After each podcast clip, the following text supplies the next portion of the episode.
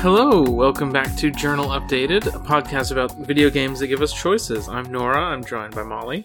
Hi. We're also joined by our first guest on the podcast, Hannah. Hello there, it's Hannah. Hi, Hannah. Hannah. Uh, we're here to talk about. What game are we here to talk about again? It's Mass Effect Andromeda. Oh, right, I played that. Anyone You play anything that. else this month? Uh, Uh, Or, or otherwise have any opening statements before we dive in? Hannah has opening statements explicitly. been told I do, yeah, yeah. Um, I haven't played anything for the last two months because I know that I'm slow as shit at playing video games, Like- and I was not going to Uh-huh. get through Mass Effect Andromeda otherwise. Um, Mm-hmm. You know, I think that maybe I also should have taken two fucking months to play this game. it's Yeah. too big. It's too big. Um, I remember. I'd say there's too much of it, but there's there's actually not that much. It's just too much. I, I remember when you were both just kind of like assuming that it was going to be as long as a trilogy game, and it just showed you a screenshot for how long to beat, and just like the terror started setting in. Well, that's because it was on Check's Notes November 18th. yeah, no, not great. there's there's too much in this uh, game. really, that's my fault. there's too much in this game, and so little of it is anything. Um, Yeah. yeah, I did want to make a bit of an opening statement because I listened to your episode on uh, Mass Effect 3. I remember being really struck by something that I think Molly said when you were discussing the endings and how, like, especially in the extended cut, the control ending is just like the good option for some reason. It's like, why would that be the good option when it's like the evil super cop shit? Um, and you had the idea that like Mass Effect has always been about like, what if a cop was really fucking good at her job, right? Then we wouldn't have any problems. So we should make the cop as strong as possible. But Yeah. I think that there's something that I would add to like complicate that a bit, which is that Mass Effect has also been about the following things trying to jump. Number one, what if you had to commit genocide? Like, obviously it's wrong or whatever. We're all good liberals here, but what if you had to do it? I'm not saying you have to do it in real life, but what if you had to do it in a fictional scenario and you had no choice? Would you do it? You have to do it. Come on, do it. Um, so that's what Mass Effect is about, and that's why the destroy ending is there. And then it's also about the idea that the most powerful kind of justice and peace is when we decide to stop doing bad things to the institutionally wronged party for now, and then we all move on, and there is never accountability for those who have wielded power and enacted cruelty, and we're all in this together now, and we're all over whatever happened before. And that's the synthesis ending, right? And I think that like what it comes down to is that the Mass Effect trilogy is about liberalism kind of reaching its endpoint and being like, oh no, is this just fascism? Did we just end up at fascism? No, it can't be. Um, and then just like going into fascism after kind of feeling a little bad about it. That's what Mass Yeah. Effect Yeah. is. Yeah. Uh, and also, uh, the way you d- just described that with the synthesis ending is kind of what Mass Effect Andromeda is. God. oh, like we're all here on the Nexus. N- Pay no mind to all the old lore. We're just all together now, and nobody's. Uh, it's not. Nope. But they keep talking about the old lore. we're we're gonna have to to talk about the Krogan. Only a little bit. I I fucked up. Yeah? Um, if I could have, if I had finished one or two more missions and like put a Krogan outpost on the Krogan world, not a Krogan outpost, a Nexus outpost on the Krogan world, Mhm. then I would have been able to pick the Krogan as the ambassador, and I wasn't able to. Oh. I didn't. Oh, you hate to see it. I didn't even think that that's what was happening there. God. Yeah, it's the ambassador f- between the Nexus and the Helios cluster, which is a weird position to exist, but Yeah, so Like why? Like why does it exist? I remember that they like give you an option to ask like, wait, what does this position do? And I asked it, and then as soon as the NPC explained like what it was, I just immediately like forgot what it was, and I'm like, oh, popped right Yeah. out because there were Yeah. it, it's nothing. I like when you're like, well, what if we nominate an Angara, and they'll be like, no, you can't do that. No, Like they that- say That idea sucks ass, actually. Well, what what they say is like Tann says we're already ceding that much influence bu- from day one, and then Addison is it Addison? Who's the short that's hair? the other. Yeah. Yeah, that's Addison. Addison is like that's the point, you colonial wad. It's like okay, Oh you you don't get to say that, but it, we're getting ahead of ourselves here. I think You're a little bit, Outposts. a little bit. Um, we might have just talked about the ending or like the post ending. It doesn't. Yeah. It doesn't. it's fine. it's fine. Uh, Molly, did you play any games this month? How or Uh, rather, how many games did you fucking hundred percent this month? No, I didn't play that much. Mhm. Um, I finished Code. I can't remember if I finished Code Vein when we recorded last time. I think but so. Okay, I, I Or uh, by which I mean I think you did it this month, right? Because it was after I streamed on Halloween. Yes, I think it's under October for me for whatever reason. I think I just put it on the wrong spot, but that's fine. Um, yeah, I play. I've mostly been playing. Um, I, I'm still playing Genshin Impact here and there. It's not Mhm. as much as it used to be. Um, I played more Minecraft again in, uh, for the last month. I, I did a lot of solo play on that while everybody was taking a break. Um, and then I've been playing Donkey Kong Country 2 again. That's just a good. That's just a good time. Not what I expected to hear. yeah, that's just a good little game. Was, you know, booting it up on the old Switch. Um, I played Umurangi Generation and the DLC uh, over the weekend, Mhm. um, and that is a that's a really good game. Uh, the DLC especially, I, I didn't like. Uh, it's not that I didn't like the main game. I thought it was okay, um, but the DLC very much is doing something uh, that I that I liked a lot. Um, and then I played Doom, uh, the original Doom for the first time. Uh, and that game rips. That's that's good shit. Did you finish that? Um, I finished the first like campaign of it, The first Uh, episode? the first episode, and I got Yeah, partway yeah. through the second one. Um, Yeah. and I feel like I was like I feel like I understand what's going on here. Um, maybe that may or may not be true, but um, then after finishing Andromeda, I was like I want to play something worse than this, and I played booted up uh, Doom 2016. Um, which How'd that go? I don't know, I like it. It's first person shooter. I don't know. It's fine. It's fine. I think it's. I feel fine. like Doom 2016 is like, for me, it's like, I'm hungry. What do we got around here? Slice of white bread? Yeah, fine. Okay. It's it's Doritos. There's Doritos in the cabinet, and I am eating the Doritos now. I don't know. I like Doritos. I like I- Doritos too. I think Doom 2016 is perfectly fine. I don't say I I'm think- crazy about Doritos. I don't think I think I have more passion for Doritos than I have passion for Doom 2016. That's the thing. I think that I think that's a fair position to take. Um, Um, yeah, I, I like Doom 2016 just fine. I, I think it's fine. I watched somebody play Doom Eternal for like 20 minutes. I was like, this looks like shit. I watched Uh, Callie play Doom Eternal. That's exactly who I watched play Doom Eternal for 20 minutes So and went, why is there fast travel in this game? yeah, so that that was my question about Doom Eternal. Is that like isn't the whole premise of Doom 2016 that like okay, all we have are these arenas where you fight about 20 demons and it's it's cool and it's fast paced and there's like a deliberate rhythm. It's like why would you add things like crafting and open world fast travel to that? and like four kinds of currencies and progression bars. No! Hey, you know what we could ask that about?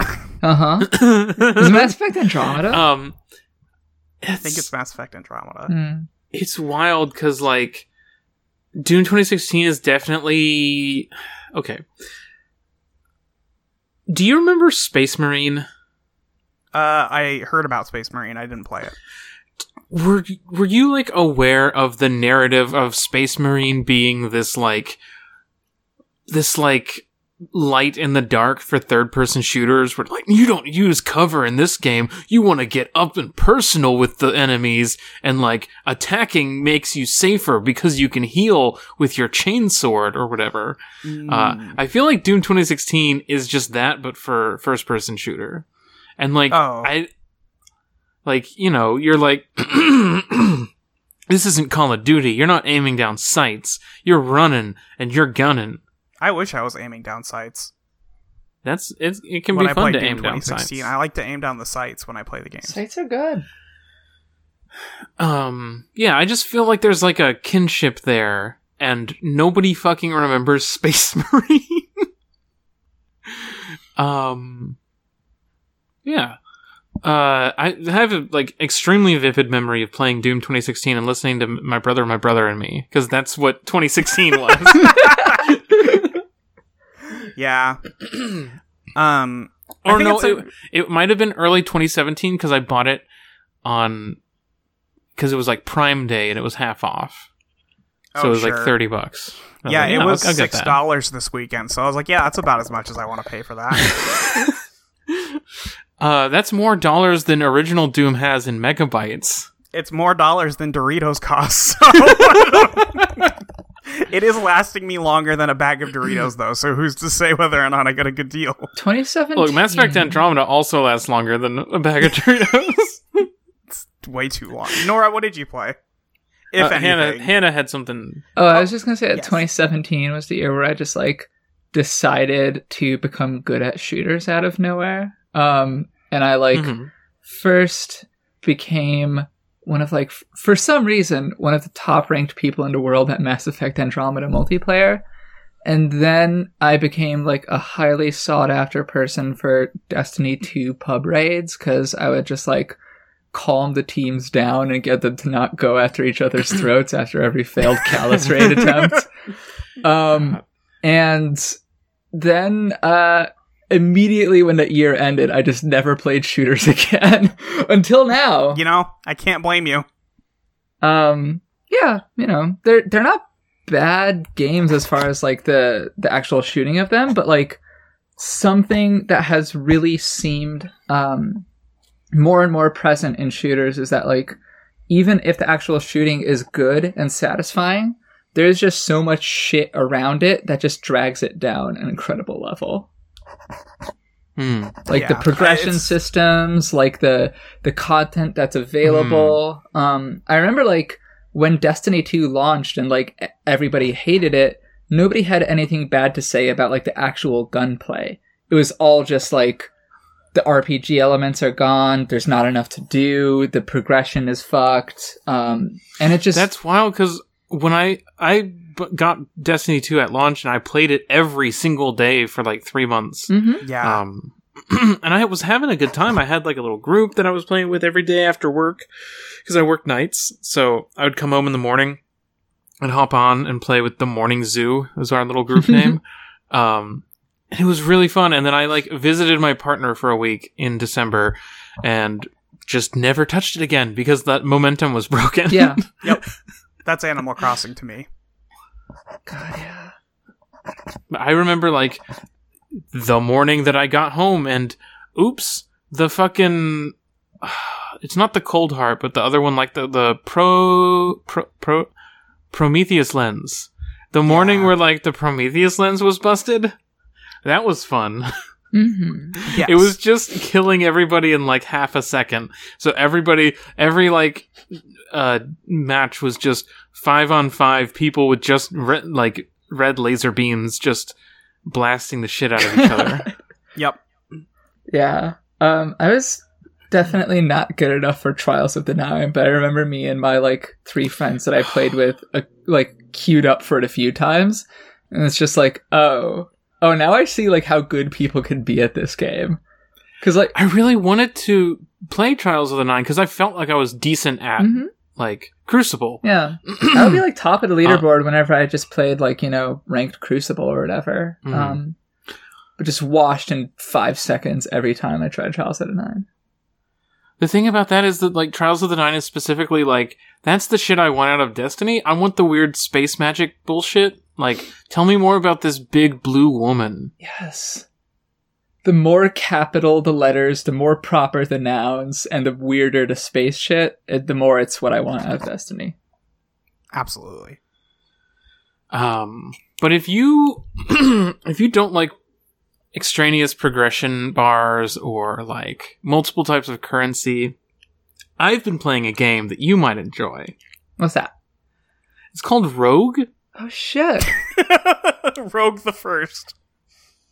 Yeah, and I've also been playing a couple of games like Rogue, but Rogue was on Steam Mhm. for like And, $3 and when you or say something. like Rogue, you mean like specifically old school, text based, not just Yes. Rogue like in a sense that it's like randomization and repeated deaths. specifically I downloaded Moria, Okay. which is one of one of the two early roguelikes that introduces like you start at the same like the top level is a town where you can have shops and stuff and you go that's always the same and then you go into the dungeon and it's Yeah.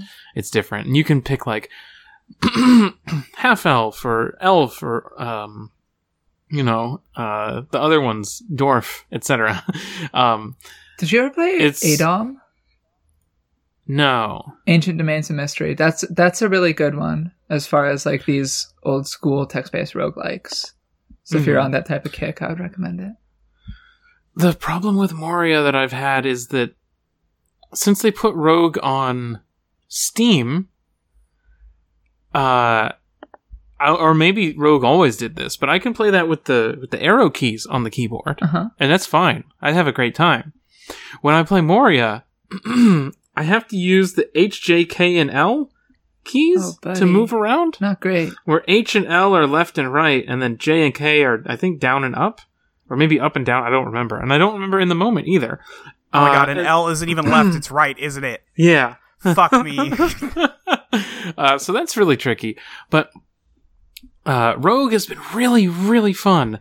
It's just the most charming video game I've ever played because it's this perfectly targeted for me uh, version of high fantasy, which is this like immediately post D and D, but pre like video game home console RPG. hmm So like it's still in that weird messy space where tabletop influenced Yeah. computer games were super weird. Um and the like the tone and the setting a- as like basically just Dungeons and Dragons Yeah. like No, I I, basic or whatever. I think that's a great comparison because um, I replayed like the first couple games in a Dragon Quest series recently, and Mhm. Dragon Quest One is fascinating because like what we would think of as the tenets of an RPG, right? Like having a party, having like choices upon level up, having builds, having different combat options. That's not there pretty much. There's Mhm. 10 spells in the whole game, three of which are, yeah, three of which have any offensive utility in combat. There's only one party member. There's no build choices. All gear is like strictly superior to any other gear. And most of what is, it's actually about is management of like adventuring resources, like torches and keys, and doing this kind of just like low key exploration. Um, they give you like no real direct guidance on, you know, what your quest is. It's just you talk to Mhm. NPCs in a town and they'll tell you like, oh, I heard a rumor that there's like a cave to the northwest and whatnot. yeah.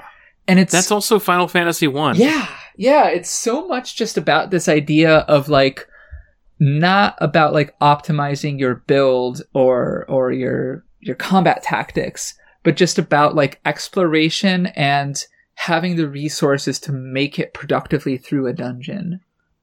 And also sometimes you just get fucked. Yeah, sometimes you just get fucked. Sometimes you run out of torches and you just have to literally bump up against walls until you make it out somehow. Um, Moria also introduces the six D and D stats, which I like. Pretty sure Rogue doesn't have any stats other than strength. hmm Uh, but like that was funny because like with Moria, you hit spacebar and you just re-roll your stats, and it also changes your little blurb because it gives you a little backstory blurb. Like you are the son of a ex uh insert type of elf here. You know, you are you are a credit to your family or something. Uh-huh. Um, and it also has two gender options, Okay. uh, which means nothing. But uh, Rogue and is they just are yes or no. They Uh, are uh, yes and redacted. um, but I just have had so much fun with Rogue, and I don't know why everyone keeps trying to make roguelikes when Rogue is just good. Mhm. Rogue's just here. You can play Rogue. Well, okay, what It's if we had Rogue, but we also had four types of currency, and we also had like these nested amounts of like slight progression that you can incrementally make between runs? so like, uh, Dead Cells. Yeah, that kind of shit. If it's fun, Yeah. Um, but like a lot of it is this um it's just a, f- a type of fantasy that is like uh, in line with me having reread order of the stick this last week Mhm. um of just this like very specific type of of high fantasy shit that everyone making fantasy things that are like big and flashy currently is like you know like a dragon age or something is trying to i feel like it's trying to be too subversive about yeah. fantasy instead of just letting it be cool when there's a fucking wizard and he has a wand that shoots one spell he has a wand for this spell and a wand for that spell Can can your game be described as do ho ho? Here comes the fucking wizard. and also the part where like you are this character who's just doing whatever they can to get through Mhm. which is like yeah i will pick up a better weapon i will cast a spell i will run away i'm not like defined by a class or a, yeah. like a like a party role or anything i'm just like trying i'm just i'm just struggling I'm just a fucking guy. God. uh, my best run ended because I ra- I uh, ran out of strength and then found a centaur that chased me down a bunch of halls. Hate to see it. God. um. Yeah. and also on your uh, tombstone, it tells you like how much gold you have, Mhm. But the abbreviation for gold is the is AU is the like elemental Yeah. abbreviation for gold, which took me a while to to get, but Yeah. Um. it's just so fun and it's like this game was made 40 years ago. Yeah. That that's another thing that like when we talk about like original Dungeons and Dragons, um, it wasn't about Mhm. found family. It wasn't No. about like you know having these elaborate plots to save the world and whatnot. Um, it was largely about this idea of just like okay, there's a dungeon. And it has a bunch of floors, and those floors have a bunch of rooms, and you're trying to clear those and gain like money from them. And it's a, a trade off of resources, and you're probably going to get fucked at some point and like overreach and take severe losses. But like, is this game that's fundamentally about just like, yeah, the logistics of adventuring. And I think that there's something that's really been lost in that in a lot of modern games, unless they're like these explicitly like survival crafting games, which are a whole nother kettle Yeah. of fish and like have their own calcified rules at this point. hmm Um, Let your wizard just have a pointy hat sometimes. There you go. They don't need to be like sexy girl. They can Sexy be, but also, what if sexy hat. girl has a pointy hat? yeah, the hat's real big. Yeah. Do y'all want to talk about Andromeda? I'd love that. No. so I was playing Rogue the other No, no, I, I gotta go to sleep in I'm a few hours. I am not doing a four hour podcast here, you assholes. I've heard what this podcast is about. Listen, Mass Effect 3 had a lot of stuff in it that was like talk aboutable. Yeah. And this one this one I don't know if uh, Mass Effect Andromeda is going to hang with that one. It might be more of a Mass Effect 1 situation. The good news is that there's just so much of this game that slides right off of you. yeah. I literally finished it today Mhm. and I don't remember most of any of it. Yes, Bill. okay, well. Um, let's uh let's do a quick refresher then. Uh, Mass Effect Andromeda takes place just before Mass Effect 2 starts. Mhm. Um, and specifically, that is when the shuttle to go to Andromeda launches. uh, The Andromeda Galaxy. Yeah, so the Andromeda Galaxy. Um, the Andromeda Initiative has put together a few different ARC ships that each carry a different species out to um, the the Andromeda Galaxy because they couldn't not be weird about it. Mhm. Um, Hey, speaking of them And, being uh, weird about it, okay, so let's list all the species that made it there: humans, Asari, uh, Turians, Salarians, and Salarians. Krogan. Uh, which one of those didn't get an arc? it was the Krogan. Hey, why didn't the Krogan get an the arc, Krogan bro? get an arc? What's up with that? I legitimate. I I have no. I guess they were just with the Nexus party. Yeah. Um, so, Uh, something that this because game. the Nexus is the new Citadel. Yeah, yeah. There's there's the new Citadel, and there's a bunch of these arcs, and something that this game claims is a theme. Like characters will explicitly like look into the camera and talk about this a lot, especially in the beginning of the game. Is that like, oh, this is a new galaxy. We have a chance to break from the mistakes of the past and not repeat these bad cycles. And it's like, well, I think you got off on the wrong foot by not giving the Krogan an arc. And Well, this is the first that. wave. Yeah, yeah, We just like as another detail to add in. This is the first wave is the humans, the Asari, the Turian, Salarians, and the Nexus, which is sort of many of those intermingled, and about twelve hundred Krogan. It says on the wiki. Um, and then the second wave, uh, all we know of is the Quarian arc, which which is also designed to carry Drell, Hanar, Batarians, Elcor, and Volus. so the lesser species. I see. This is Yeah. the lesser arc. Yeah, Um, I don't remember That's- that being mentioned. Is that in the game? I think that's DLC. that was in a stuff? scrap DLC. That was in a DLC that they were going to make, Oh. but then nobody fucking liked this game, and so they just shut off support for it very it. quickly. Yeah. Cool, man. Cool. I love video games. Yep. Um. Um. Anyway, yeah. that is that is the the background. Um, you, the human arc, uh, you are playing as either Scott or Sarah Ryder, um, who is the son or daughter of Alec Ryder. Uh, I played as Daphne Ryder. I played as Nora D- Ryder. Can you rename them? yeah. Yeah, Oh, you okay, can't well- rename the person you don't play as, though. Yeah. Oh, okay, weird. Anyway, that's the default name. You you play a Ryder. Excuse me. Mhm. I, I played as Nora Ryder because I'm into just like weird power moves that don't prove anything. Uh, yeah. So, um, you are part of the Pathfinder uh, team. Um, your dad Alec is the Pathfinder, um, and which is which is just the guy who does missions. I am unclear on what a Pathfinder is besides somebody who looks at planets good. Yeah. So the thing is that like I think the Pathfinder was supposed to be somebody who would like chart new worlds, explore sites for habitability, and just like ensure that colonies could start. But if that's the case, then like But why is that a single person? yeah. Um. Well, it, it's like the team leader.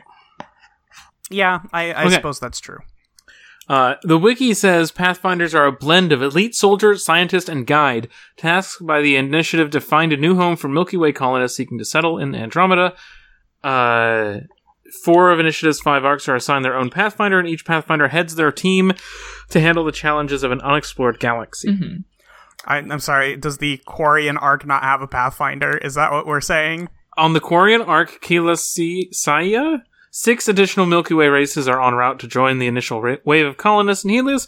Several, several of them share Pathfinders with another race. Oh, buddy. Quarians and Batarians share one Pathfinder. Drell and Hanar also share a Drell Pathfinder, and the Volus reportedly do not have their own Pathfinder. Bro!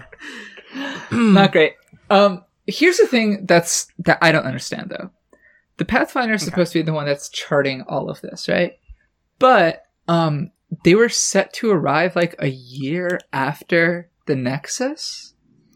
yeah. um which kind of leads into like one of the weird ass things about this game which is that like it's all about allegedly like exploring a new galaxy and making first contact and all that but um you don't do any of that like all that shit's already been done by the time you get into andromeda Yeah, for the most part.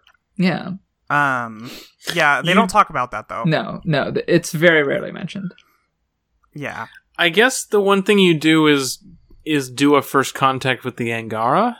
no there there was Yeah. there was contact with the angara before he showed up um on kadara was there? yeah then why did I have a dialogue option that said first contact? That's my responsibility. Uh, because this game is kind of stupid and doesn't consider a lot of its stuff. But no, like the, the by the time you're set up, like Kadara Port is already like a bustling city, and that's something Yeah. that they like Sloan Kelly and her outfit made a deal with the Angara to like take over operations Yeah. of this place. So it's like Right. first contact with the Kett already made. First contact with the Angara already made. All every single planet you visit has already been settled by someone. or at least an attempt has been made. Yeah. Uh, well, yeah. otherwise, how would you find bandits to fight in your jeep? Yo, I love having a random encounter where I just like drive my Jeep into five guys with shitty ARs. Um, anyway, so the first thing that happens in this video game, you wake up, uh, you know, you're get you're getting your coffee after your stasis in cryo sleep. Um, and you run into something called the Scourge, which is just dark energy in space that will fuck you up if you touch it. Um, and the entire Ark gets fucked up. Nobody knows what's going on. They're just trying to get to the Nexus Yeah. um, and eventually you get um, knocked down and have to go land on Habitat 7, Mhm. uh, which is the first planet you go to where you first meet the Kett. Yeah. And to, are to, to give a bit of context on like these habitats, like this cluster, the Helios cluster, was chosen because like our super long range telescopes basically identified like okay, this place has the highest concentration of what they're calling golden worlds, like planets that we think Yeah. are going to be super habitable. Um, and by the time you show up there, like it's like wait, Habitat Seven wasn't this place supposed to be a paradise? Like why is it so fucked up? Why are there like lightning storms and like floating rocks and shit? And why is the atmosphere all fucked? Um, and that just kind of why, keeps. why does it right? look so sick? Yeah, Habitat Seven is Why like does it look so fucking cool? I don't want to live on a cool planet. maybe the only good planet design they have in this game. It's I- like there's floating rocks everywhere. There's lightning going off all the time. Pretty cool. I have I have a question. What's that? Since we're doing the intro to Andromeda, Yeah. Um, I don't understand how the arks work because the distance between the Milky Way and the Andromeda is two and a half million light years. Uh-huh. Um, and they make the trip in 600 years. Yeah, that's fun. My guess is it has something to do with the Mass Effect fields They're and they're really fast. Don't worry about uh, it. Warp and warp speed. I don't know. What do you want from me? It's like I just, I don't know. It's like okay, I, I don't. You know how if you're driving a car, um, you eventually like take your foot off the gas or like don't keep just like flooring it. It's like what if these arks just kept flooring it? They'd go really fast and they make it in about 600 years. Don't worry about it. Okay, fine. Uh, it's just very funny that like you leave the year of Mass Effect Two, Yeah. um, and so it's like not the shit hasn't really popped off, but it started to pop off. Yeah. Like Sovereign was in the Citadel like two years ago or whatever. No, I, I I do think you're right that like in the Mass Effect trilogy, like so much of the the faster than light stuff and like and thus you know species ability to travel throughout the galaxy was subject to these mass relays and whatnot. Um, and it's just like, oh hey, uh, good news, we have something that's like millions of times faster. And that we're just going to use to head off to another galaxy now. Uh, there's also the there's a money guy behind this whole thing. Yeah. Also, who you know may or may not have secretly funded some wild shit to make this happen. So I don't know. I think you could probably write it off as that guy. Mhm. Yeah, cool technology here. Um, Um, what happens in Habitat Anyway, you meet 7? the Kett. hmm uh, on Habitat 7, you meet the Kett, uh, and you're like, oh, wow, I get to do first contact. It's going to be so cool. And then they're like, actually, we're just going to shoot you. Yeah. We, we have no interest in talking. Um, so you're like, oh, fuck, aliens shooting me. Who could have foreseen this? Yeah. Uh, and then they immediately have Sam, who is the AI who lives in your head, uh, pop up and tell you, "Don't worry, they're also imperialist, so it's okay to kill them. Yeah, it's it's really They're not funny from there here, too. so it's okay." because like they um they spend about like 10 seconds being like oh oh maybe like from a Kett's perspective like we're the bad guys like people say the phrase like we're the aliens here a few times in this game Yeah, but then it's just no it's never followed up on the Kett are just like unilaterally bad um even though again the idea that like why would they shoot at us during first contact well it's not first contact milky way species have been here for a year you don't know how much you've pissed them off uh, in the interim that's period. true. I ne- I didn't think about that part. because the game the Uh, game never the game thinks about that part that. no Yeah, the game never Um, like puts these things together and it's No. really weird because like it's just basic setting information You know what the game also doesn't really talk about? what's that Only three of the Kett have dialogue. that's right The th- like, there's the Archon, which is the main guy. Mm-hmm. His lieutenant, the sword, the Archon sword, has like two lines. And then there's another guy who kind of looks like that tall guy from Avengers that works for Thanos, uh, with the weird face. Um, and he seems to be equal to or above the Archon in the, the greater Kett hierarchy. i think that's a lady Uh, hi- Ah, I can't there's tell. there's two Uh, of them gender. um there's two of these npcs that you could be thinking of there's the cardinal who runs that facility like midway through the game I forgot about the cardinal. and there's the primus who i think is the one you're thinking of who wants to like the one, the one who like shows up at the end Yeah. of the end end of the game and just looks at, angry at the camera. yeah yeah that's her that's the primus Okay. Okay. Um, but otherwise, it's all just monster people Mhm. that growl at you and shoot you with guns. They all they all look like if this Monster Hunter monster, I'm putting this in the chat, the Barroth from Monster Hunter was a guy. If this was a guy, that's what the Kett looked like. Uh, which chat are you in? The Oh, I'm in the journal updated chat. I was thinking that they looked like the Doom 2016 version of Hell Knights. I think that's the one. buddy i am Oh, not yeah, I in guess that's pretty close. updated chat you're gonna have since to I just played that. You no, you literally should have access to that. I believe. You're in the Discord. Okay. I believe that. Oh, right. It's in uh, expert audio. Okay, Yeah. yeah. No, it's it's that guy. Yeah, this just like Yeah, kind of that guy- spiky looking T Rex with kind of like rock features. He's made of bones. yeah. Um. Yeah, I was also thinking about the the Hell Knight from either Doom 2016 or Doom 3. Either of those. Yeah. Yeah, Um, the Hell Knight from Doom 20. I just played that today, so that is a good reference in my mind right now. Um, yeah, Uh, so that's that guy. Um, but yeah, one of your crew members dies because he got caught by the Kett. Idiot. Uh, you save some other ones, including Cora and Liam, um, who who are crew members for you.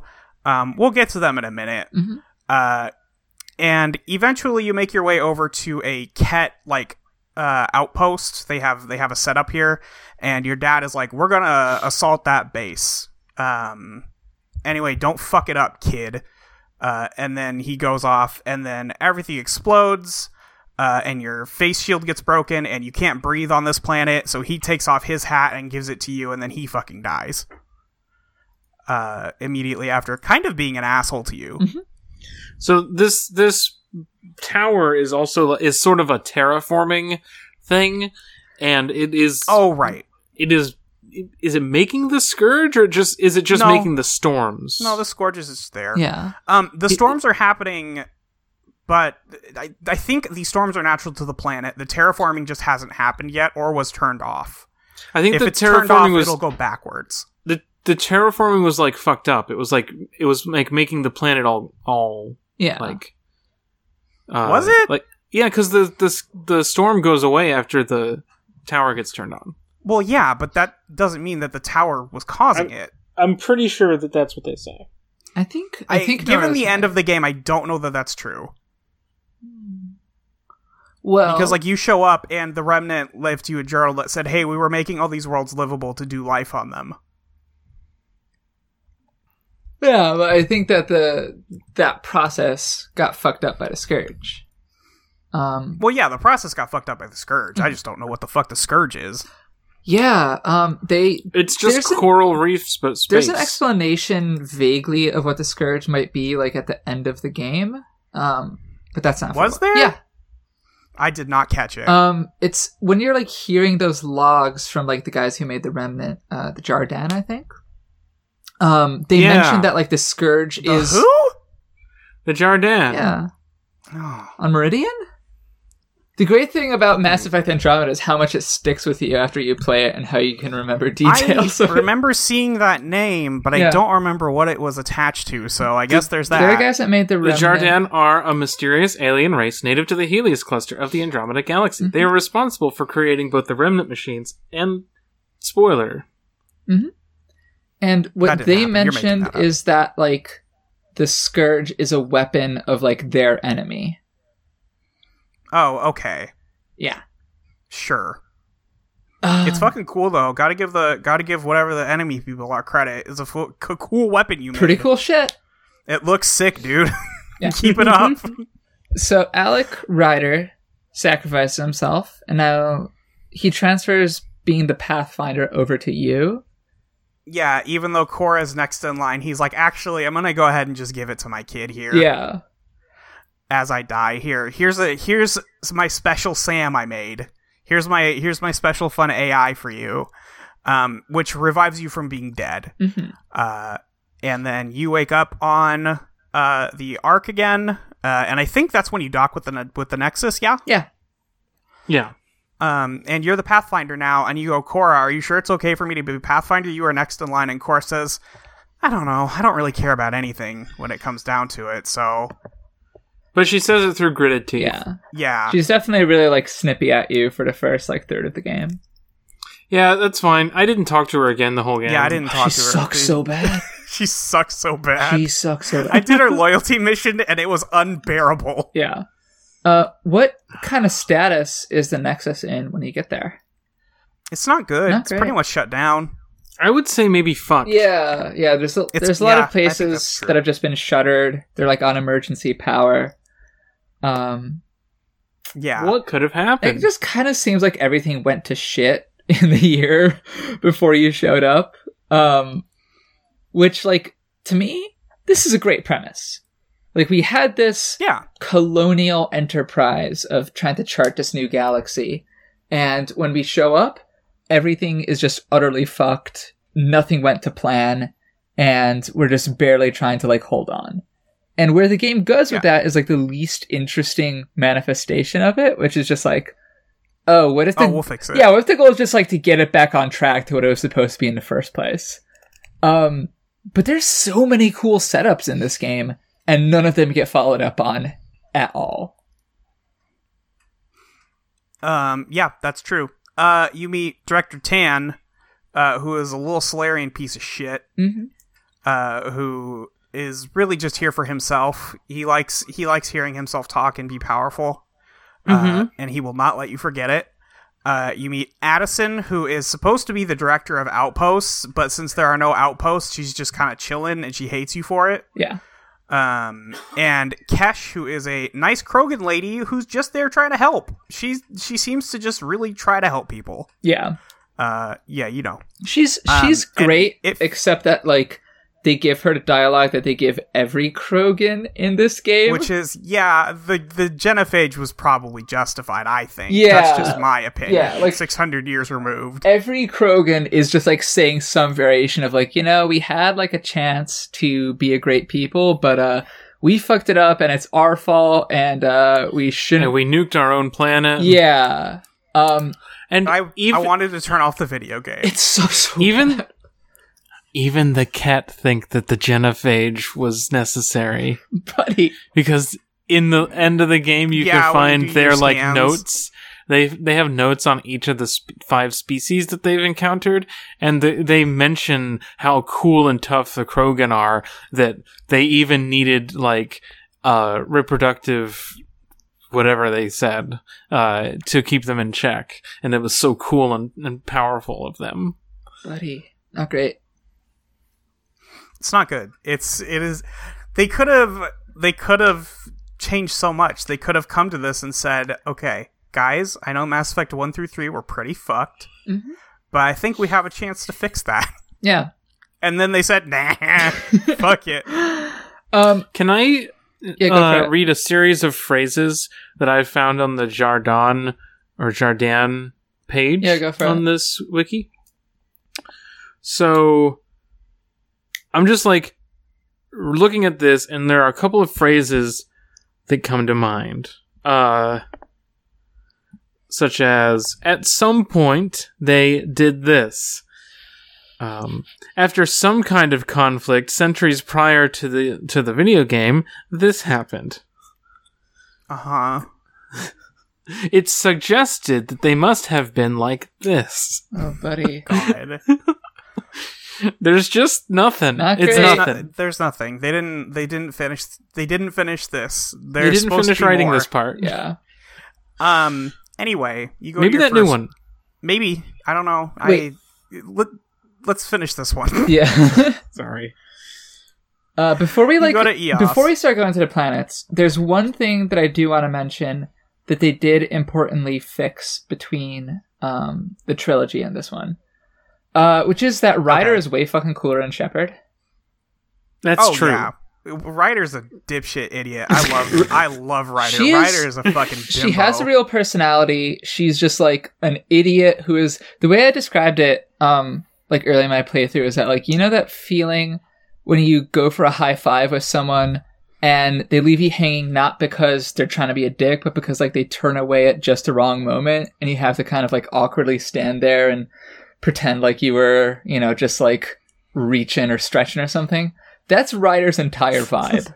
like she exists in that career. twenty four seven. I I showed the clip of um, my like end romance scene for my playthrough where Vetra has like I almost called her Shepherd has Ryder and is guiding her to the ta- the dinner table with her eyes closed, and then has her sit down, and then she says, "Okay, open your eyes." And then her head just dips because immediately she's fallen asleep as soon as she sat down. Ryder's so stupid. I love her. I love Ryder dearly. They Yeah. they did a good job with their main character this time. Mhm. yeah, and like it, I have no She's idea. very likable. it really works. No idea about Scott though. Yeah. Um. I have heard Scott is not nearly as charismatic, which surprise, I guess. Yeah. Uh, he's he's kind of just like more palatable to like kind of the general Mass Effect person. Um. Because I think that Mhm, he's like a little more competent, a little more snarky. Um. But like. I, I I think that just like the the Sara Ryder vibe works super well for like where you are in the story because it's like yeah you weren't supposed to be a Yeah. pathfinder like you're just kind of a failed daughter who is on this because like your dad fucked up all your other career options and this is like the only place that would really like have you. So it's like okay well i'll be on a pathfinder team. And all of a sudden you're in charge I- of everything. I guarantee that Ryder smells like weed 24 7. just Yeah, the Kett just being like in their research notes like hmm their their pathfinder exudes a strong musk. This must be a sign of leadership within their species Um, yeah, so um you head down to Eos, uh, which is the first planet they tried to colonize. Mhm. Um and there were two failed colonies on this planet. called promise Um, and resilience i do think yeah, it's a it's names, a it's a good gag to have your second try be called resilience and that fucking fails too have it get fucking worse. yeah. Um, you go down there. Um, the whole place is covered in fucking radiation. Mhm. You have to have like special shields set up all around your outpost. Um, and and they need constant maintenance Yeah. to keep everybody safe. Um, you go through that world. You can find little. Um, your dad left you a little present with Sam Mhm. uh, which is to say he left his memories there, but he won't let you see them until you do enough pathfinding. it's so stupid. Um, I I Yeah. do want to note at this point that like this is one of the places where Andromeda is definitely a lot different in the trilogy because Eos is the 1st of the big open world planets. Um, and instead of having Yeah. these like narrow like corridor based missions, Um, there's a lot of open world driving in your car, uh, which Molly dearly loves. It's called the Nomad. I love this. I love this car. Yeah. It's, it's called the, it's called the Nomad because unlike the Mako, it makes me no mad because it's fun Good to one. drive instead of bad. Uh-huh. no, not not. Keep going. Uh. I feel like you can explain it a little more. Like not mad, Okay. like no mad. Okay, I think I got it now. Oh, okay. Like you're not mad. Yeah. Like I'm not mad, like no mad, no Oh, mad that's- here. That's good. Nomad Heroes. Um yeah the the open world stuff is pretty shitty um there's a lot of like yeah, I random was. I was begging for corridors. there's a lot of random little side quests and tasks which like i guarantee you we are going to talk about 1% of the side quests in this game at most because so many of them are just like you see an indicator on a map you go there you fight 10 guys things. and you scan two things and it's like bum um it's super busy I- work all the open world shit sucks and that's the that's the thing um and maybe this is like uh, just to to pull from our earlier conversation about how much i like fantasy but like i played dragon age inquisition Mhm. which is the i believe the immediately prior video game from bioware Yeah. that also introduced like or maybe not introduced i don't remember if the old older dragon age ones were also open Not world in this way but inquisition definitely has this yeah. style of open world of like there are like 12 or 18 or whatever there are big maps and you run around and you do side quests and stuff in the big maps. Yeah, it, it has that like Ubisoft contemporary open world design where it's like there's a bunch of towers on the map and you unlock them and unlocking each one of them will tell you what like side quests are in that area and you like clear off the map of icons. yeah uh, and i found that uh, it's been like a couple years now since i played that one but i remember that one being way more compelling Yeah. uh, even even the nothing things that were checking things off No, um, Inquisition to is a really certain good. extent. Uh, yeah, I, I really enjoyed that one. And then this is just so like the thing I keep saying is soulless. Mhm. Like there's no character to the worlds or to the objectives, and I just so many of the side am quests not at all compelled to do them. you you really get the sense that it was just like the narrative designers were told like okay we need 10 side quests for this world just bang them out just like give us 10 ideas and give us some basic dialogue for them and make sure that they're things that can be accomplished by just like driving your car to two or three places and killing some Yeah. dudes and scanning some guys hmm um Yep. the Nothing combat is really good though You, the combat's really good. I like the combat in this game a lot. I know Nora, you do not think so. Uh, I mean, I'm not gonna say it's bad. Like, I use an ability, it makes a sound effect every single time, which is not something I can say about the Mass Effect trilogy. Uh, um, but like, my biggest problem with the Mass Effect Andromeda combat is that I basically, I there were two parts of the game. Mhm. There was the part where, oh, I have lift and throw, uh, and also shockwave. And that's like, okay, I'm doing cover shooting, I'm like yanking people out and, and throwing them, and this is okay. And then at some point I just switched to, okay, I have, um, shockwave, and then that primes them because it lifts them up into the air, Mhm. and then I charge them, and then if I need to, I hit the other button to do Nova on my way down, and that's my that's what I do. That's my combat. Is I hit Yeah. I hit those buttons and then back up and shoot or get cover or do whatever I need to do to stay safe.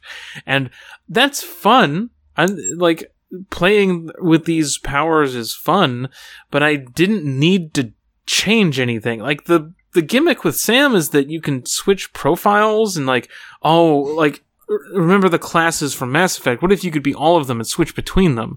It's like I don't need to do that. Mhm.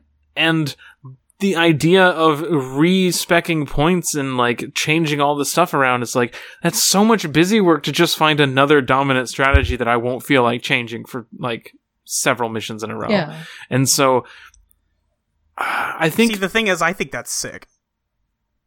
sure uh I don't know. I uh, nothing ever made me think, ah, well, this isn't this is not a fight for a biotic. This is a fight for you know, uh sentinel that part's or definitely something. Like, true. And like in that first Habitat Seven mission, where like Alec is leading the team to that terraforming Yeah. place, like they have him just like tell Sam like, okay, give me engineer profile, give me Vanguard profile, and it's supposed to be this thing that like shows how badass he is, but like you're not incentivized to play that way ever in the game, right? You are just effectively picking which of the six original classes you want to go into, and it's just a little more freeform than it would be otherwise. I don't think you can switch like on the fly like no, that either. you can only switch it to Tempest, right. So you which know, is a new Normandy. It's the same thing as a Normandy. Wait. I thought you could switch in like you can't switch in combat, but you can switch on the field. I'm pretty sure. Oh, like when it was loadout stations? Maybe. Yeah. I, I never Yeah, did you- that, um, but it's possible. Um, Well, I mean, I never changed it, but you can do it. okay, I trust you. Well, the thing, the thing is that like one of my favorite games of recent memory is Code Vein, which is a game that draws heavily from like Dark Souls and has uh, a blood code mechanic where you can like change your build. You just it just changes what all your stats are. Um, and so it, you don't have to put points into your different stats. You're like, I'm going to equip the the berserker uh, blood code, and now that will change my strength to A, and then etc. Um, and like I did swap that a lot when I played Code Vein because I was like, oh, this boss fight, I'm getting my ass handed to me. I'm going to switch to holding a big hammer, Mhm. and uh, I'm going to focus on dodging everything and just getting a one good hit in when I can because I can't rely on like multiple hit attacks or whatever um, as an example. And like in that game, it felt really cool to just switch up my playstyle. Like I went from a heavy melee build to a pure spellcaster build for the final boss because I that's just what I needed felt I needed to do. sick. Um, and so like to have this kind of get teased here as a similar concept and then never feel incentivized No, to tr- to like that. mess with that was like you know it's- it, and still it, it's not that big of a change from the trilogy. Like fundamentally, it is Yeah, the combat of Mass Effect Three, but you have cool jump They shots now. jump. The combos feel better, and there are more defensive options out of cover. Um, which like those are incremental changes, except for the jump jet one, which like does allow for a lot of really cool stuff. But it's it's still just kind of like the same combat system refined a little bit. Hmm. And my biggest, my biggest, my act, my only like big complaint is I want the button to say, "Hey, Drack, use your use your concussive blast on this guy at this point." Yeah. Um, that's what I miss the most. Um, and I'm not saying that the combat is like bad. I'm just saying that it's like like most things in this game, it's just not very compelling for me. Um, Mm-hmm. Yeah. and so I, I will uh, it was say it's still the combat is a lot better, I think, in the multiplayer. Um, Mm. because like that is a series of well-defined maps that repeat and are designed as these like multiplayer arenas. So you will learn Mhm. what like the cover points are, you will learn what the spawn points are, and I remember it just being so fun during that to just know how to traverse a map super efficiently to like not leave myself exposed at any point and just get a bunch of kills on the way. Whereas a lot of the single player environment designs, as far as like these combat rooms, just kind of sucks ass. A lot of time you can't tell what's supposed to be cover, ass. and you can't do a lot of that like moving around between uh position stuff because it's like, well, uh, if the thing that you're moving towards turns out not to be covered, then you're kind of fucked and you gotta restart. Yeah. Uh, the a good early example of that is like on EOS when um you meet up with some people and then you're on one side of this little divide and then there's like a bunch of rocks on the other side and then some drop ships come down. Like you're supposed to just take cover and start shooting, but I kept wanting to like hop over and like get in the mix and that was not a good No. idea because it it's just really unnecessarily difficult if you take that approach. Yeah. Yeah. Uh, the last level of the game had better. I had a better time with that. Of like I was moving around a lot, but that's also because there was a giant robot shooting lasers at me all the time, so I had to keep moving. Mhm. Yes, you do have to keep moving when you're fighting architects. Uh, Um, do you want to get back to like I don't know. I what happens on Eos? yeah. Hmm? Do you want to get back to like what happens on Eos? yeah. Sure. Uh, yeah. So you there, you start Eos with like three party members who are Cora and Liam, who we mentioned, and Vetra, the Turian girl, and then you also meet uh your Krogan fella, Drack, and uh Jack is an all timer, bro. he's he's good.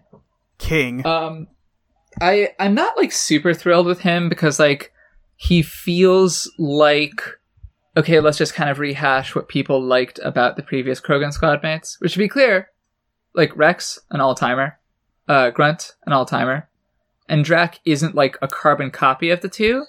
But it's still just very much like, okay, well, we know what people like in Krogan squad mates. Let's just kind of play the hits.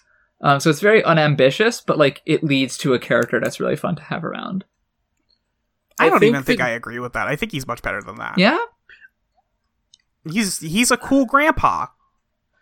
The part where he's like even older than Wrex is very fun. Um, I think that Drack really shines when you have him and Vetra together, especially as you're doing Vetra's loyalty mission, Mhm. because they just trade parenting like advice. because Drack just keeps like they, they're commiserating because Vetra doesn't have children, but she has like a younger sister, and she's kind of like the mother figure for the sister.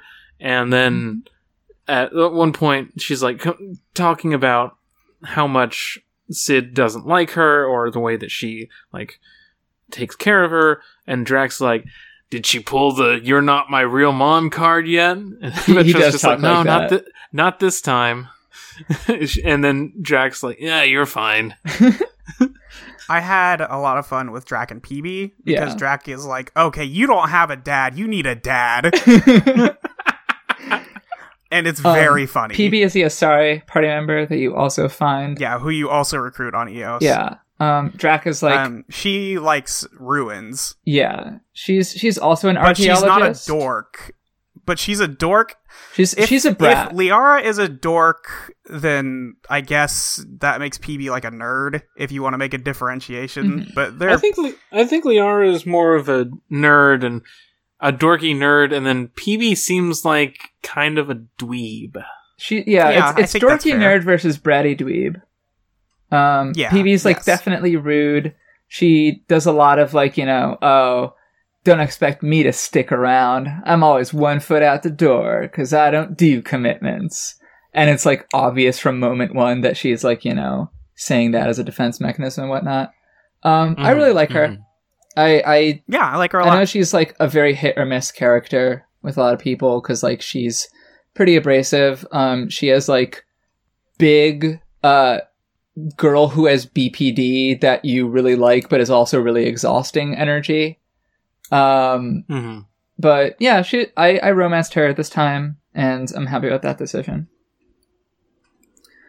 Um, Um, I tried to romance her, and it just it simply did not work. just- the game said no. no, it just like not It just didn't. quest, It just didn't.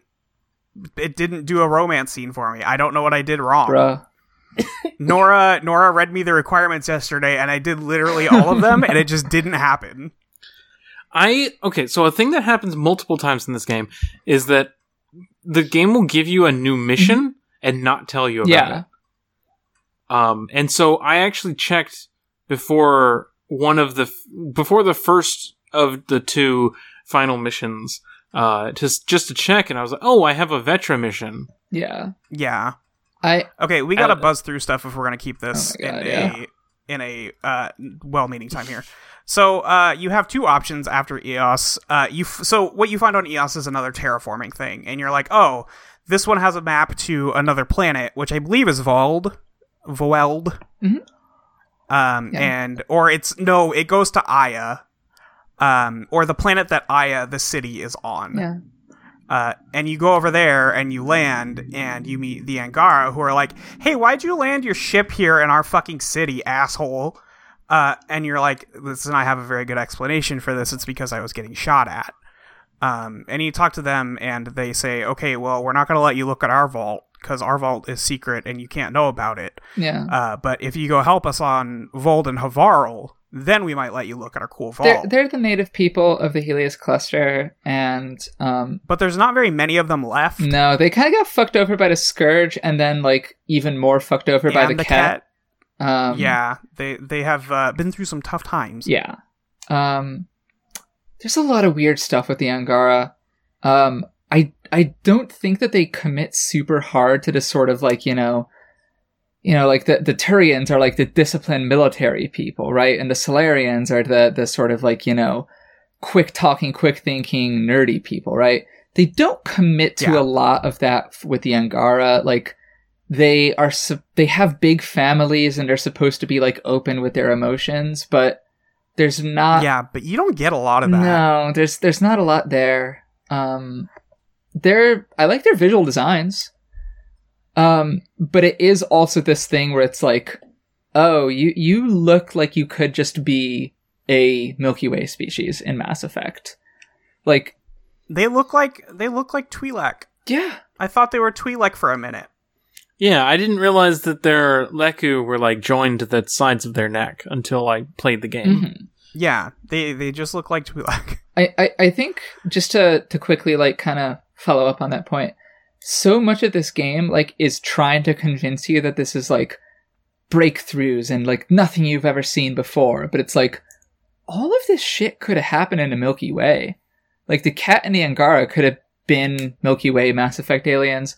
All the planets that you discover, like there's at least one point where one of your squad mates will be like, "Wow, I've never seen anything like this." and it shows you like a panorama of like the most basic looking planet in the world. And they just had these ideas throughout that like this is going to be groundbreaking and like nothing you've ever seen before, and they just could not deliver on that. You know how many times they say the word pioneer in this fucking game? Uh, twelve. It's a lot. It's a lot. it's a lot. It's a lot. Um, not great. So uh, on Aya, yeah, they they like tell you that okay, help us do stuff on other planets, and maybe we'll think that you're not just like the Kett again. Um. Yeah. Despite having already met humans. Mm-hmm. Yeah. Um anyway, uh so I went to Voeld next, which is the snow planet. That's right.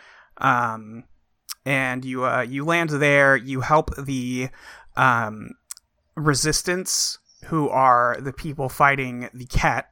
Um, the Kett have a very big presence on this planet, and on Vold, there's also um, a Kett like re-education facility. Mhm.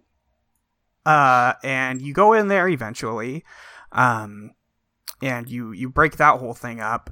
Uh, but then you learn that the Kett aren't actually well, they are their own people, but what they do is they take other species and they steal their genetic code and then they turn them into Kett. Damn, that's the first time something like that's happened in Mass Effect. Damn. Yeah, It's uh, so definitely not like funny. a million other people in this have done this. it's this. just the Reapers. It's just the Protheans. Um, and the the Remnant are just the stuff with like ancient alien tech. You know, the the Protheans again. It's like yeah. there are just no new ideas here. No, it's There's all the one. same shit. There's one new idea. What's that new idea? Um, which the idea that the remnant made the Angara Yeah, because it's it's flipped because now it's or it's synthetic life creating organic life. Yeah. that, however, is something that shows up in like the last five percent of the game and does Yes, not have any true. time to sink in And is not whatsoever. explored. so it's like, oh, cool. They literally don't mention it again outside of the scene where they find it out. They're like, we will not be getting to this. Thank you. I think Um, one yeah. of the characters even says like, "I don't know that they're ready to learn about this." you go, should we tell Jaal? Uh, I- I Jaal, wonder- who is your Angaran party member who you pick up Yeah. on Aya. Um, he is like for five minutes this kind of like cool standoffish guy who's like very warily testing you and whatnot. and then he just collapses into like every Bioware character, which is like he's friendly and he's like snarky and he's act he's like tough and cool, but he's actually just like a big nervous dork underneath it. He's like, bro, I got two moms, a lot of brothers and sisters, and a million emotions. Yeah. Um he's And I don't understand what what is shoots and ladders. now yes, yes, extremely. I have heard your people speak of a man named Little Homie Gay Ass. Who is he? and how may I meet him? Um, so you find out that revelation about the Kett on Voeld. Jaal is uh, appropriately disgusted, um, as are the rest of the Angaran people. Yeah.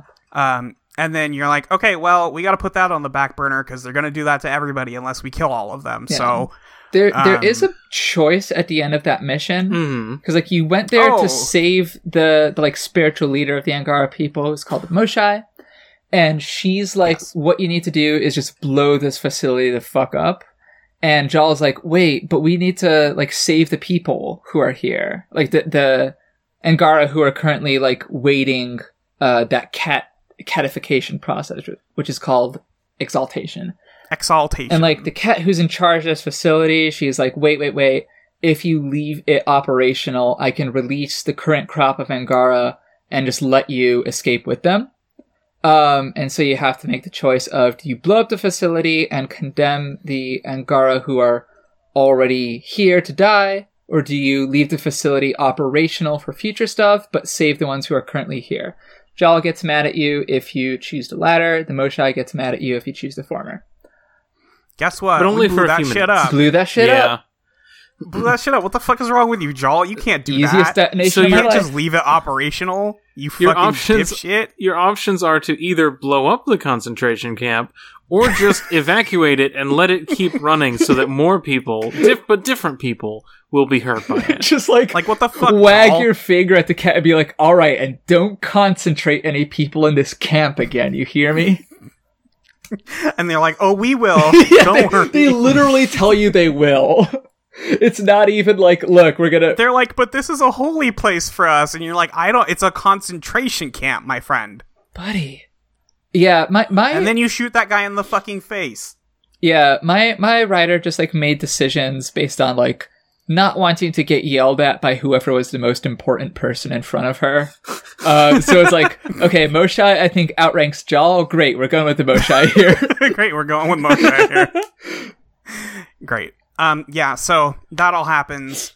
Um, yeah, it's uh pretty. It's, it's a pretty easy choice. I will not lie to you. Um, and then you go to Havarl, uh, which is a jungle planet that the Angara live on. Yeah, it's it's Um, where they supposedly happen here? came from. Um, there's not much like major here. Like the main plot line of this one is that like the planet looks, you know, like pretty cool. It's it's a bunch of like you know bioluminescent like blue and purple, um, you know, plants and whatnot. Um, it's one of the more interesting planet designs that they have, which isn't saying a lot.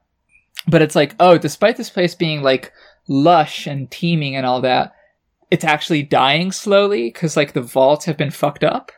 Um, and you just like fix Yeah. the vaults and like help the Angara like you know reclaim this Continue. ancestral home of Yeah. theirs, which is you know it's nice, but it's like very cool.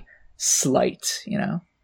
And then they go, "Hey, you can live here if you want." Yeah, you you can just like bring over some research teams and just like live with us. But that's And that's you're like, like, "Oh, okay, cool." that's the only one of these planets that you explore that you don't get to start your own colony on. Um, yeah, on Eos and Voeld, you also get to start your own outpost colony on. In Eos, Um, there is also a choice when you make that outpost on Eos. They're like, okay, this is a big deal. This is our first outpost. You're making a statement. Do you want to pick military or science? Uh, and I was like, I think we'll just go with the science, please. yeah. Uh, and then naturally, the guy in charge of the military is like, "What's wrong with you?" If would you like to know what happens if you pick military? I would love to know. There's a point at in the end game where you hear a, a bunch of your allies on the radio uh, during the big big end game mission, Yeah. and if you have if you made a military outpost there, that military guy will also be in the fight, and you'll hear his voice on the radio. Oh, okay, great. Yeah. Um, there's definitely like very little. Like the outpost looks the exact same. The same NPCs are Yeah. there. Um, and in general, like one thing I just want to quickly call out is how absolutely dog shit ugly all the architecture is in this.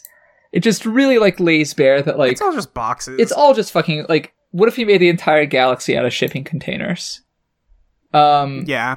and it just really lays bare I like guess that makes sense. how like barren the idea of the initiative is. It's like we have a right to put shipping containers on all these planets, okay? Well, I think there's also the fact, like, I, I think there is an idea, like, listen, the first stuff we put down is going to be very basic, Mm-hmm. and then we can start building actual, like, stuff. Yeah. Possibly. But yes, The Angara architecture doesn't I mean, look much Aya better. Looks good. No, Aya's good. Eh, it's it's kind of just the same shit, just like with some cool awnings. I don't know about that. I- don't. Think I think so. that like in general, the architecture in this like looks pretty bad. I mean, it's not amazing. Mhm. Um. Anyway, Aya looks like the the place where you have the the chase with the specter in uh Shadow Broker. Shadow Broker. It looks like Ilium. Yeah. Yeah, it might look like Ilium. Just a little bit. Just a little bit. Yeah, a little bit. But yeah. Um, so after Voeld and Havarl, you can get the next um two open world planets and also the next big plot mission. Uh, yes. Is is the next big plot So- mission on Kadara or is it the Archon vessel? It's the Archon vessel. Okay. Well, there's also um on Havarl is where you where I met. I don't know if this can be started elsewhere, but I met a Turian Yes, and he was like, "Uh, the ark got fucked up, but we're here. Yeah. we made it. Some of us. He's like this. oh, is that where that starts? Yeah, he's a guy named Macen Barro. He's like the second to the Turian Pathfinder. He's a Spectre, and he's like the Turian Pathfinder's bodyguard and boyfriend. And Yeah. um, there's just like quest lines throughout the game where it's like eventually, occasionally, I'll pick up leads, and what you ultimately end up finding, because like Nora, I think you didn't like get the end of this one. Is that right? That's yeah. right. So what happens at the end is you find the Turian ark and it's just like completely fucked. Nobody's there anymore. And you're there with uh this Macen guy. No, sorry, uh Avitus. Macen is the the boyfriend. Macen. Yeah. And he's like, "Oh, well, well, Macen can't be dead cuz his Sam hasn't transferred over to me." Um and it turns out that he just like died mid transfer, so it didn't go through and Avitus is like really fucked up about it, and he's like, I don't know if I can go on and do this. Like, I'm not supposed to be a Pathfinder. I always work solo, and also like, I just learned that my boyfriend died, and I'm really, you know, He's well, he like explicitly says, "I don't want to be a leader. That is not what I signed yeah. up for." And you can either like tell him like, you know, buck up. The Turians need a Pathfinder, or you can do what I did, which is just tell him to be like, look, do what you got to do. And Editarians don't have a Pathfinder for the rest of the game. Yeah, I just told him. I just told him like, I'm not gonna make you take the job, dude. Like, if you if you really don't want it, it's not gonna help anybody by making you do it. Yeah, I'm sure he would Uh, suck ass at and it. then and then the mission just ends, and you're like, "Oh, okay, yeah, sure. That's I guess that's how that would go." Yeah. Um. Yeah. Yeah. So the there being pathfinders in the game is important for one thing at the end. Because everything that everything at the end of the game that is impacted by your decisions or your like the way you've played the game or the way that you have guided people through uh, and pathfinded uh, is like the most minor shit in the Mhm. world. Because um there's a character who dies unless you have four living pathfinders in the initiative. Who's that? Oh, who is it? It's the captain of the Hyperion. Oh, good thing I don't care about her. That's what affects that. Yeah, sorry, Captain Dunn. Yeah. Shit, I don't care about you. She got fucking yeeted out of that chair. she got yeeted out of the chair. She's dead as shit. Uh, Uh, she, yeah. she apparently she survives if you have four living pathfinders. Why would that be connected? Why- Whatever. yeah. Whatever. Great, Video games. great, great question. Why would they don't do that for Captain Dunn, who you like talk to for five minutes at the start of the game, and then they bring her back like eighty percent of the way through, and are like, "Hey, remember her?" And it's like, Yeah. "Nope, And you're like, no. No, nope, cannot tell you a single Not personality really. trait she has." Anyway, um, let's go to Kadara, Mhm. um, which is the which is the um, planet full of smugglers and thieves and the exiles, who are people who were living on the Nexus but tried to do a mutiny and got kicked out. Yeah. Um, To be- You'll never find a more wretched hive of scum and To villainy. be clear, it's extremely that. I just didn't know the quote. they did a mutiny because like for the year before you showed up, like everything was fucked. Resources were dwindling. None of the colony attempts were working, and they were just these guys who were like, "Hey, we we want a change in leadership. We want like a different plan because this shit isn't working." And then the Nexus administration was just like, "Hey, Krogans, do you want to maybe like uh quell this riot with deadly force?" and if you do, we and they were like, yeah, we promised that we're going to give you more of like a say in local government. And the Krogans were like, yeah, okay. And then, of course, uh, the initiative went back on that promise, and the Krogans immediately fucked off too. naturally the Salarian in charge said, "JK, bro, I didn't actually mean that." And then they were like, "Okay, I guess we'll go start our own fucking colony, you asshole." Um, because every Salarian is a piece of shit, and there's no exception to this rule. Sorry, they all suck. your faves, your faves are trash. Yeah. That one Kirrahe was okay. Fuck your hey, fuck him. I don't care. Hero protagonist I'm killed gonna, him. I'm gonna drop nuclear bombs on Kirrahe's head. Too late. I just love the posturing of like, well, you guys drop nukes on each other as if every human didn't, as if we didn't do that. We we did that, guys. We blew up. Anyway. Yeah.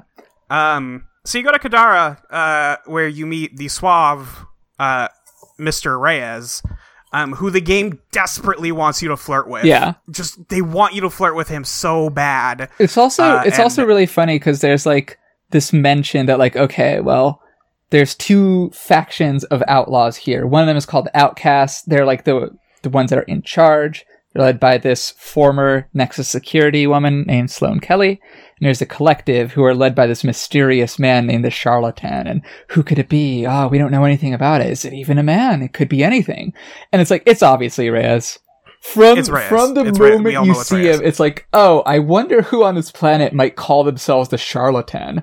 Is it the guy who's just doing like every stereotypical, like, you know, uh, Latin American trope of like being this like suave and, and, you know, dashing lover man? It's like, hmm, is he the charlatan? Could be.